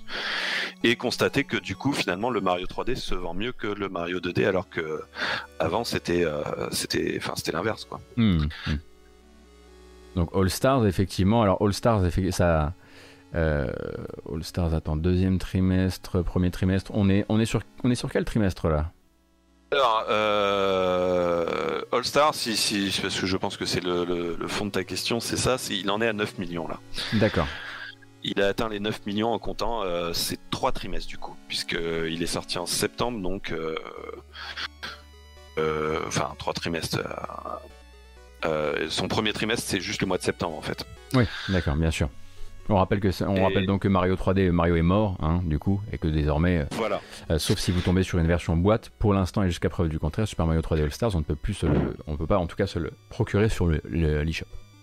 Oui, ce qui fait d'ailleurs que, alors pour être précis, il est à 9,01 millions et, euh, et donc logiquement c'est ses ventes finales. C'est-à-dire que Ouais. euh, euh, comme tu dis, il peut y avoir en- en- encore des, des boîtes dans les magasins, mais comme là on parle de- d'exemplaires di- distribués, distribué, euh, distribué effectivement au, au commerce. Euh, donc ça, c'est les ventes finales. Et ça pourra redevenir d'autres types de ventes. Mettons, si on, de- on venait éclater cette collection en trois nouveaux items de l'eShop dans les temps à venir, ce qui ne va abso- absolument pas arriver, hein, Oscar. On est d'accord? Écoute, je, je, je sais pas ce qu'ils vont faire, mais, euh, mais bon, enfin, je, je- me questionne beaucoup sur ce que sur, sur ce qui va se passer euh, à ce niveau-là, parce qu'effectivement, c'est c'est toujours très étrange ce truc, parce que ce jeu aurait pu faire tellement mieux, quoi. Mm. Euh, si- S'il continue à l'exploiter, enfin, c'est un jeu qui aurait pu faire euh, les 20 millions, je pense. Ouais. Euh, sachant que là, pour info, donc il a 9,01 millions, euh, donc 9 millions quoi. euh, c'est un peu moins que ce qu'avait fait le Super Mario All Star sur Super Nintendo, qui avait dépassé de peu les 10 millions. Ah oui, quand même, d'accord. Alors là, on parle d'un temps, que, évidemment, que les moins de 20 euh, ans, il va falloir que tu leur expliques, mais bon, je, je vois, le- je vois le point de comparaison.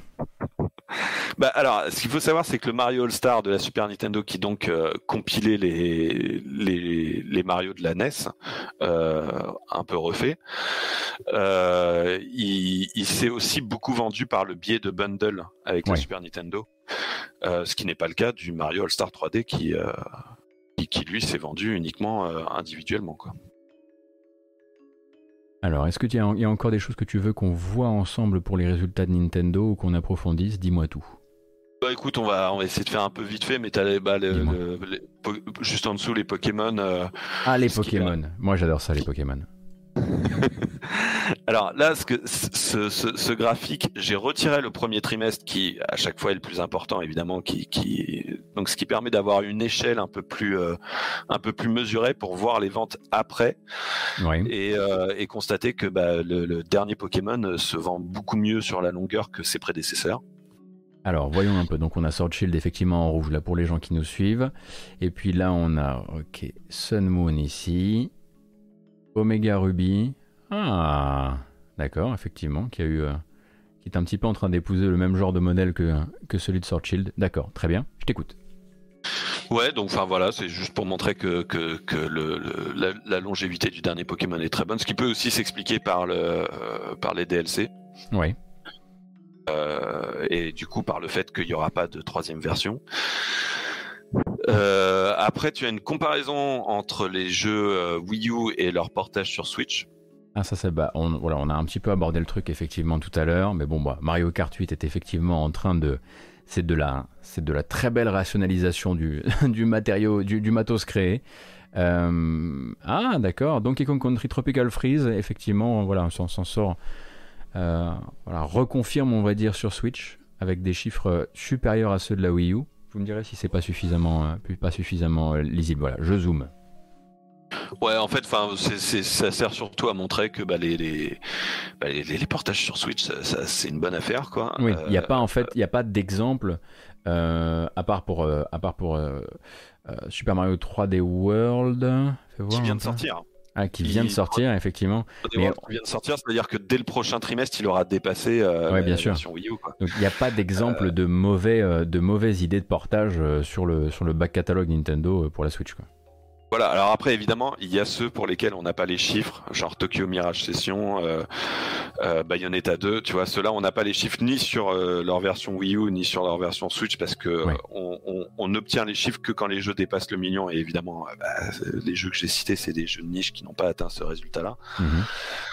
Mais, euh, mais en tout cas, pour tous ceux dont on a les chiffres, euh, ouais, c'est une confirmation que bah, c'était un, un très bon truc à faire euh, pour...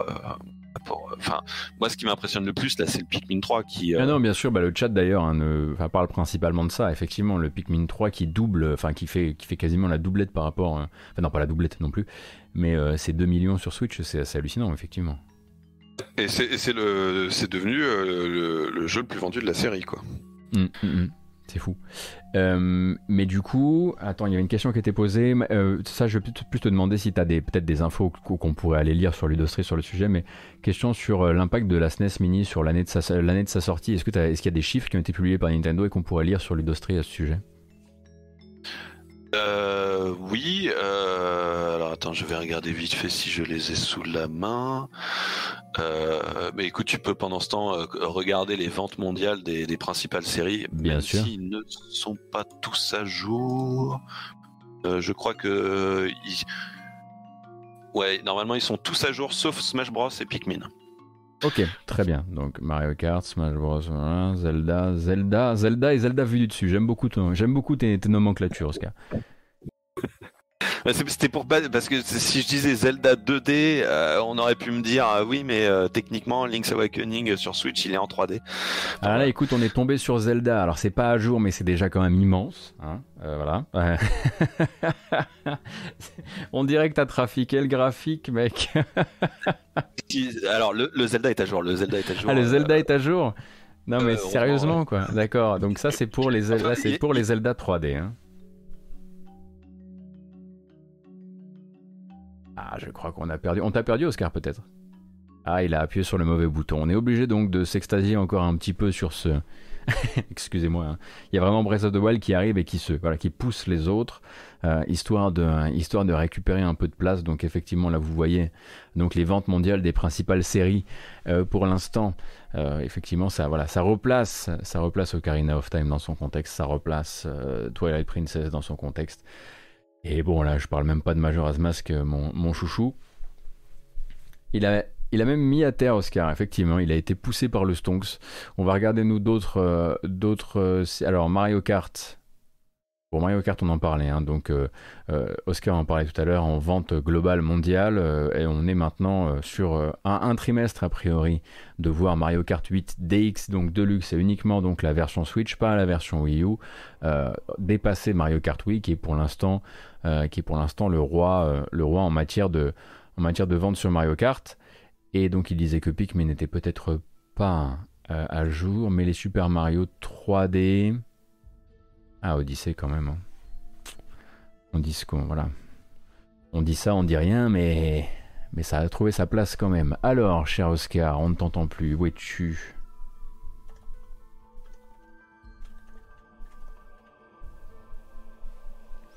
Quid des versions portables 3DS de ah, de Ocarina of Time et Majora's Mask? Ah, c'est une bonne question effectivement qu'on pourra poser. Euh, est-ce qu'ils sont, est-ce qu'ils ont été reportés quelque Ah, il est là. Écoute, tu, es- tu y arrives pile à l'heure. J'ai- une déconnexion, désolé. Mais c'est pas, c'est pas grave, enfin, ne t'excuse pas. Euh, merci d'être avec nous ce matin déjà. Euh, on a euh, effectivement une question sur le chat, parce que là, effectivement, bon, on est tous choqués par le, le- le graphique avec Breath of the Wild, et on se posait la question de, la place que peut avoir un Ocarina of Time ou un Majora's Mask dans leur réédition 3DS. Est-ce que ça fait partie du graphique et on le voit pas, ou est-ce que tu Non, y sais directement intégré ça ne fait pas partie du graphique, c'est uniquement les versions originales. D'accord. Euh, C'est-à-dire que, alors, pour, pour euh, Twilight Princess, euh, il y a à la fois la version Wii et la version GameCube, Mhm. mais pas, euh, pas le, le- la version HD sur Wii U. Ok. Et, et alors, écoute, pour. Qu'est-ce qu'on peut voir d'autre, dis-moi, dans les ajours qui sont un peu significatifs de. Alors, je, je précise juste euh, pour, euh, pour Zelda, du coup, la version euh, 3DS. euh, la version 3DS de d'Ocarina of Time, elle a fait 6 millions. Ok, d'accord. Donc là, Donc ça, ça- ça nous amènerait. ça- Ça nous amène Ouais, à je suis- 13,6 millions pour, pour les deux versions cumulées. Quoi. D'accord. Et, et du coup, puisque c'est ce que j'ai retrouvé, alors je suis reparti ailleurs, mais oui, voilà. euh, et pour, euh, pour la Super NES Mini, elle avait fait un peu plus de 5 millions euh, en un an. Ouais. Euh, elle, elle a dû, elle a dû atteindre les 10 millions, un truc comme ça. Donc, donc c'était pas mal, mais après, c'est pas non plus. je pense pas que c'est quelque Ouais, chose qui ouais, c'est ça. énorme. Ça bouscule pas une année, une année fiscale globalement, quoi. Voilà. Ok. Ok, ok. Euh, vente mondiale des principales séries. euh, est-ce qu'il y a, est-ce qu'il y a quelque chose d'aussi explosif que, euh, que Zelda ou suis vraiment, j'ai vraiment eu beaucoup de chance en tombant sur euh, Animal Crossing Tu disais que c'était à jour ou pas? Ouais, ouais, Animal Ouais. Crossing, c'est à jour. ouais. Bon, bah Ouais, ça ouais. c'était un petit peu à prévoir. On pouvait s'en, douter évidemment. Oh là là. Ah, ça, non mais on- voilà, tu vois vite les clés du pourquoi ça va et pourquoi ça et, et pourquoi en ce moment ça, voilà, ça roule, ça roule tout droit quoi. C'est ça, quoi. C'est vraiment leur jeu qui cartonne. C'est vraiment là-dessus que, que repose leur, euh, leur, leur bonne santé. euh, euh, C'est-à-dire que toutes leurs séries sont à un niveau record, euh, toutes Mm. leurs séries ou presque, quoi. Ouais. Euh, t'as- tu, tu, tu peux regarder aussi, pour donner une idée, Mario Party. Euh, ou, ou pareil, c'est assez dingue. C'est-à-dire que. Non mais, non, mais en plus, l'animation rajoute énormément au côté, au caractère dramatique du moment. hein. Oui. D'accord, ok, ok, ok. C'est alors j'ai fait le calcul. euh, Super Mario Party, il est euh, quasiment au même niveau que les ventes cumulées des sept premiers Mario Party, c'est-à-dire de tous les épisodes sortis sur 64 et GameCube. D'ici à là, effectivement. Ok. Ça Donc, euh, imprime de l'argent, donc. Voilà. Ok, comme dirait l'autre. Euh, non et puis oui, euh, donc euh, le- du côté des Zelda vu de dessus, tu vois même là que, que Link's Awakening sur Switch, euh, bah, c'est l'épisode le plus vendu après le- le- l'épisode fondateur hein, sur NES. Mhm. Sur sur les Mario Kart, bah, bientôt. on va revenir Bien. sur Mario Kart. Oui, donc voilà, j'en parlais effectivement pendant qu'on était coupé, toi et moi. On est bientôt, euh, on est bientôt au changement de, au changement de roi. Euh, Voilà. voilà, un petit, un petit trimestre et, et, et on en parlera probablement plus. Euh, et je, Pokémon, bon, Pokémon, on en a déjà un peu parlé. Je pense que là, on a un peu fait le, globalement le tour sur. Tu disais que Smash c'était pas à jour, donc on pourra peut-être se pencher dessus sur dans une, dans un, un prochain matin ou quand on aura tout bien mis à jour. Oui, bah écoute, tu peux même regarder Smash, hein, parce qu'il il manque juste un trimestre. euh, sur le trimestre, il, il a dû, il a dû rajouter un peu, mais D'accord, ok, ouais, bon, voilà. euh, vo- voilà. Enfin, c'est c'est pareil, on est sur une sur sur un record de la série euh, largement. Euh, donc euh, donc voilà. Enfin, toutes les tout- tout- toutes les licences de Nintendo sont en pleine forme, quoi. Très bien. Nintendo va donc mourir, comme prévu. Voilà. Meilleure vente de licence de Nintendo, bon bah ça c'est un petit peu le reflet aussi de pas mal de choses qu'on s'est dit, euh, qu'on s'est dit depuis qu'on a pris le, qu'on s'est attaqué à ces graphiques. Globalement, tu le disais Wii Sports, bon voilà, Wii Sports et Super Mario Bros.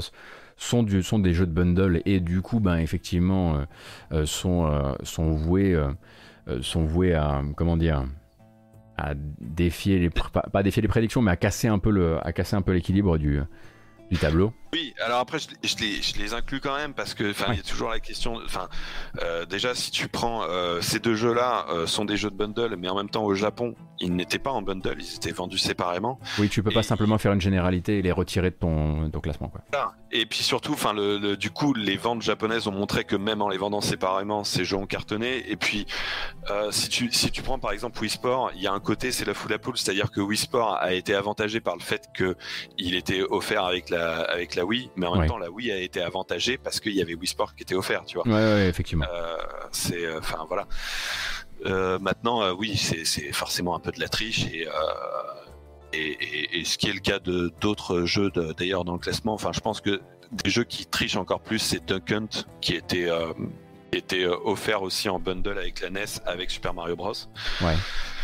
Et, euh, et Wii Play que, que j'ai mis, mais, euh, mais pour moi Wii Play c'est plus un accessoire qu'un jeu quoi. C'est-à-dire que les gens achetaient Wii Play pour acheter une Wiimote supplémentaire quoi. Ouais, bien sûr. Ah, effectivement, comme le dit le chat, euh, ça devrait être assez naturellement et sans trop, euh, sans trop forcer d'ici, d'ici quelques, euh, d'ici quelques trimestres, on devrait entendre parler de, de MK8 Deluxe euh, détrônant Super Mario Bros comme deuxième plus grosse vente de l'histoire de Nintendo. Ouais, ouais, ouais c'est Ah, clair. nickel, nickel. Bah écoute, je pense qu'on a fait euh, les consoles les plus vendues de l'histoire, ça on en a parlé un petit peu tout à l'heure, hein. tu le disais, voilà, justement que euh, voilà, la Switch voilà, fait son petit bonhomme de chemin pour le moment, mais euh, le classement reste pour l'instant globalement le même. Quand tu dis Nintendo DS, j'imagine que c'est tous les types de Nintendo DS qui sont rangés là-dedans.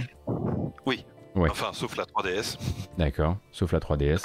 La 3DS qui n'est pas dans le top 10.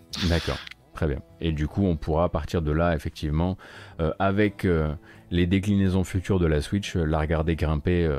Alors, il y a déjà, effectivement, tout à l'heure, j'ai dit qu'ils voilà, n'avaient pas encore joué la, carte de la version Lite, mais bon, ils l'avaient déjà joué en l'occurrence. La Switch Lite, c'est déjà quelque chose. Euh, mais euh, voilà, on a. euh. Si vous n'aviez pas suivi les épisodes précédents, il y a quand même énormément de, d'indicateurs qui pointent vers la mise en production cet été de, de cette nouvelle version de Switch que l'on appelle une Switch Pro, mais on attendra de savoir comment elle s'appelle exactement, qui voilà, a quelques a de nouvelles choses, dont un nouvel écran et, une, différente, enfin plus de puissance aussi. Donc ça, ça viendra bousculer probablement les, les comptes à venir. Euh, Sachant que pour la, pour la précision, euh, Nintendo a, a donné ses prévisions pour la- pour l'année à venir. bien elles sûr. sont as- assez, euh, elles sont à la fois euh, très bonnes et en même temps assez, comment dire, Conservatrices Ouais, voilà, disons qu'ils ont tendance à être un peu conservateurs dans leurs prévisions. Euh, maintenant, voilà, ils, ils prévoient d'écouler 25,5 millions de Switch sur, sur l'année donc qui vient de commencer là. Ouais. Euh, donc, euh, ce qui représenterait une baisse, euh, en même temps une baisse qui est quand même probable, hein, parce que ça va être ça va être difficile de faire mieux que, que cette année assez folle. Euh, 25,5 millions, ça reste énorme. Oui, bien sûr.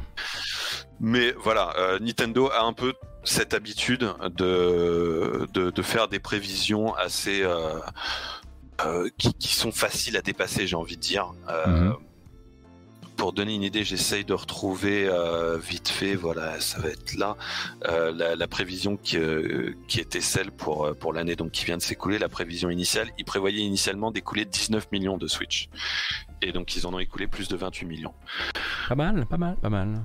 Voilà, Mais écoute, euh, comme quoi, un peu du, un peu d'humilité, tu vois, ça a du bon.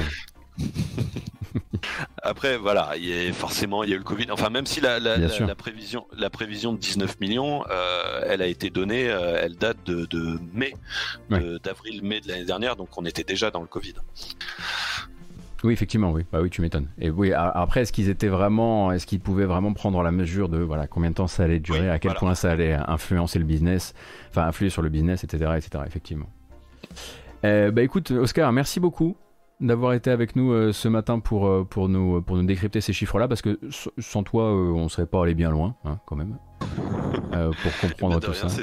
C'était une fois encore un plaisir. Eh ben, au plaisir de, de te retrouver euh, dans les temps à venir. Déjà parce qu'à un moment ou à un autre, on va avoir besoin de tes éclairages euh, pour parler de Epic versus Apple. Une fois que toute la poussière sera retombée et que globalement on pourra commencer à confronter des voilà des, des morceaux de des morceaux d'infos euh, entre euh, en- entre eux. Mais il me semble qu'il y a d'autres bilans financiers à venir. Si je dis pas de bêtises, la semaine prochaine, on est on est censé pouvoir avoir des informations sur Electronic Arts, c'est ça? Oui, bah en fait la semaine prochaine ça va être un peu, euh, ça va être un peu tout le monde, euh, tous les tous les tous les principaux éditeurs. euh, Ouais. je, je crois qu'on, a- euh, je crois qu'il y aura Capcom, euh, Square Enix, euh, Bandai Namco, Sega, euh, Electronic Arts et Ubisoft. Bon bah du coup, on fait une week une weekendinale, c'est ça? C'est 48 Ouais, heures de on- stream avec des avec des, des tableaux? Écoute, on peut on peut faire une sorte de lot groupé euh, Ça marche. pour euh, pour faire un peu le bilan euh, de, général de tout ça quoi. Bah écoute, tu, tu nous, tu diras quand t'es dispo et puis, et puis on calera ça dans une matinale, ce sera toujours avec plaisir. C'est avec plaisir, euh, merci, euh, merci vraiment d'être venu nous, nous, prêter ta, nous prêter ta science. On rappelle donc Oscar, donc écrit notamment hein, sur Ludostri qui est, est l'endroit où vous pourrez avoir toutes ces observations sur l'industrie et ces articles en profondeur sur, sur tout ça. Tu allais dire, pardon? Non, bah juste euh, le, le- du coup euh, tout ce qu'on a regardé là, l'infographie. euh, donc euh, dès que je l'aurai terminé, elle sera sur euh, sur le sur. Ok, super. Bah voilà, vous saurez euh, où aller euh, re-regarder ces chiffres pour vous retaper sur la cuisse en disant bordel, c'est quand même hallucinant. Euh, écoute, merci beaucoup Oscar, je t'embrasse très fort et prends grand soin de toi. N'oublie pas de débrancher ce câble RJ45 sinon tu vas trébucher dessus. Je, non, mais justement, je, je n'ai pas, je, Ah. je- je n'ai pas eu le temps de, de, de tenter de, de le brancher. euh, Bah tu vois, ça a été Dans- très stable, hein, honnêtement, on a eu un tout petit souci de rien, mais c'était nickel. Merci encore en tout cas. et ben, et ben, merci à toi. À plus, bonne journée.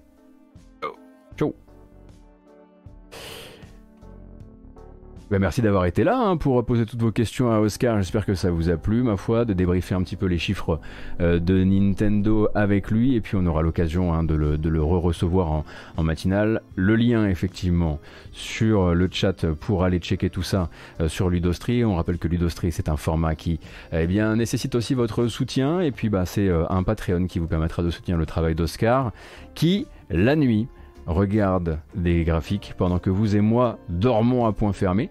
Merci donc d'avoir été là. C'était la dernière. Attention, attention, attention. si vous n'étiez pas là ce matin. C'était la dernière matinale de cette semaine, puisqu'il n'y aura pas de matinale demain. Oh là là, avec la musique qui s'arrête comme ça. Il n'y aura pas de matinale demain. Je streamerai demain, peut-être aussi euh, aux alentours des heures du matin. Euh, mais ce soir, je m'accorde une petite pause de préparation de matinale. Vous serez donc seul avec l'actualité du jeu vidéo. J'en suis vraiment navré.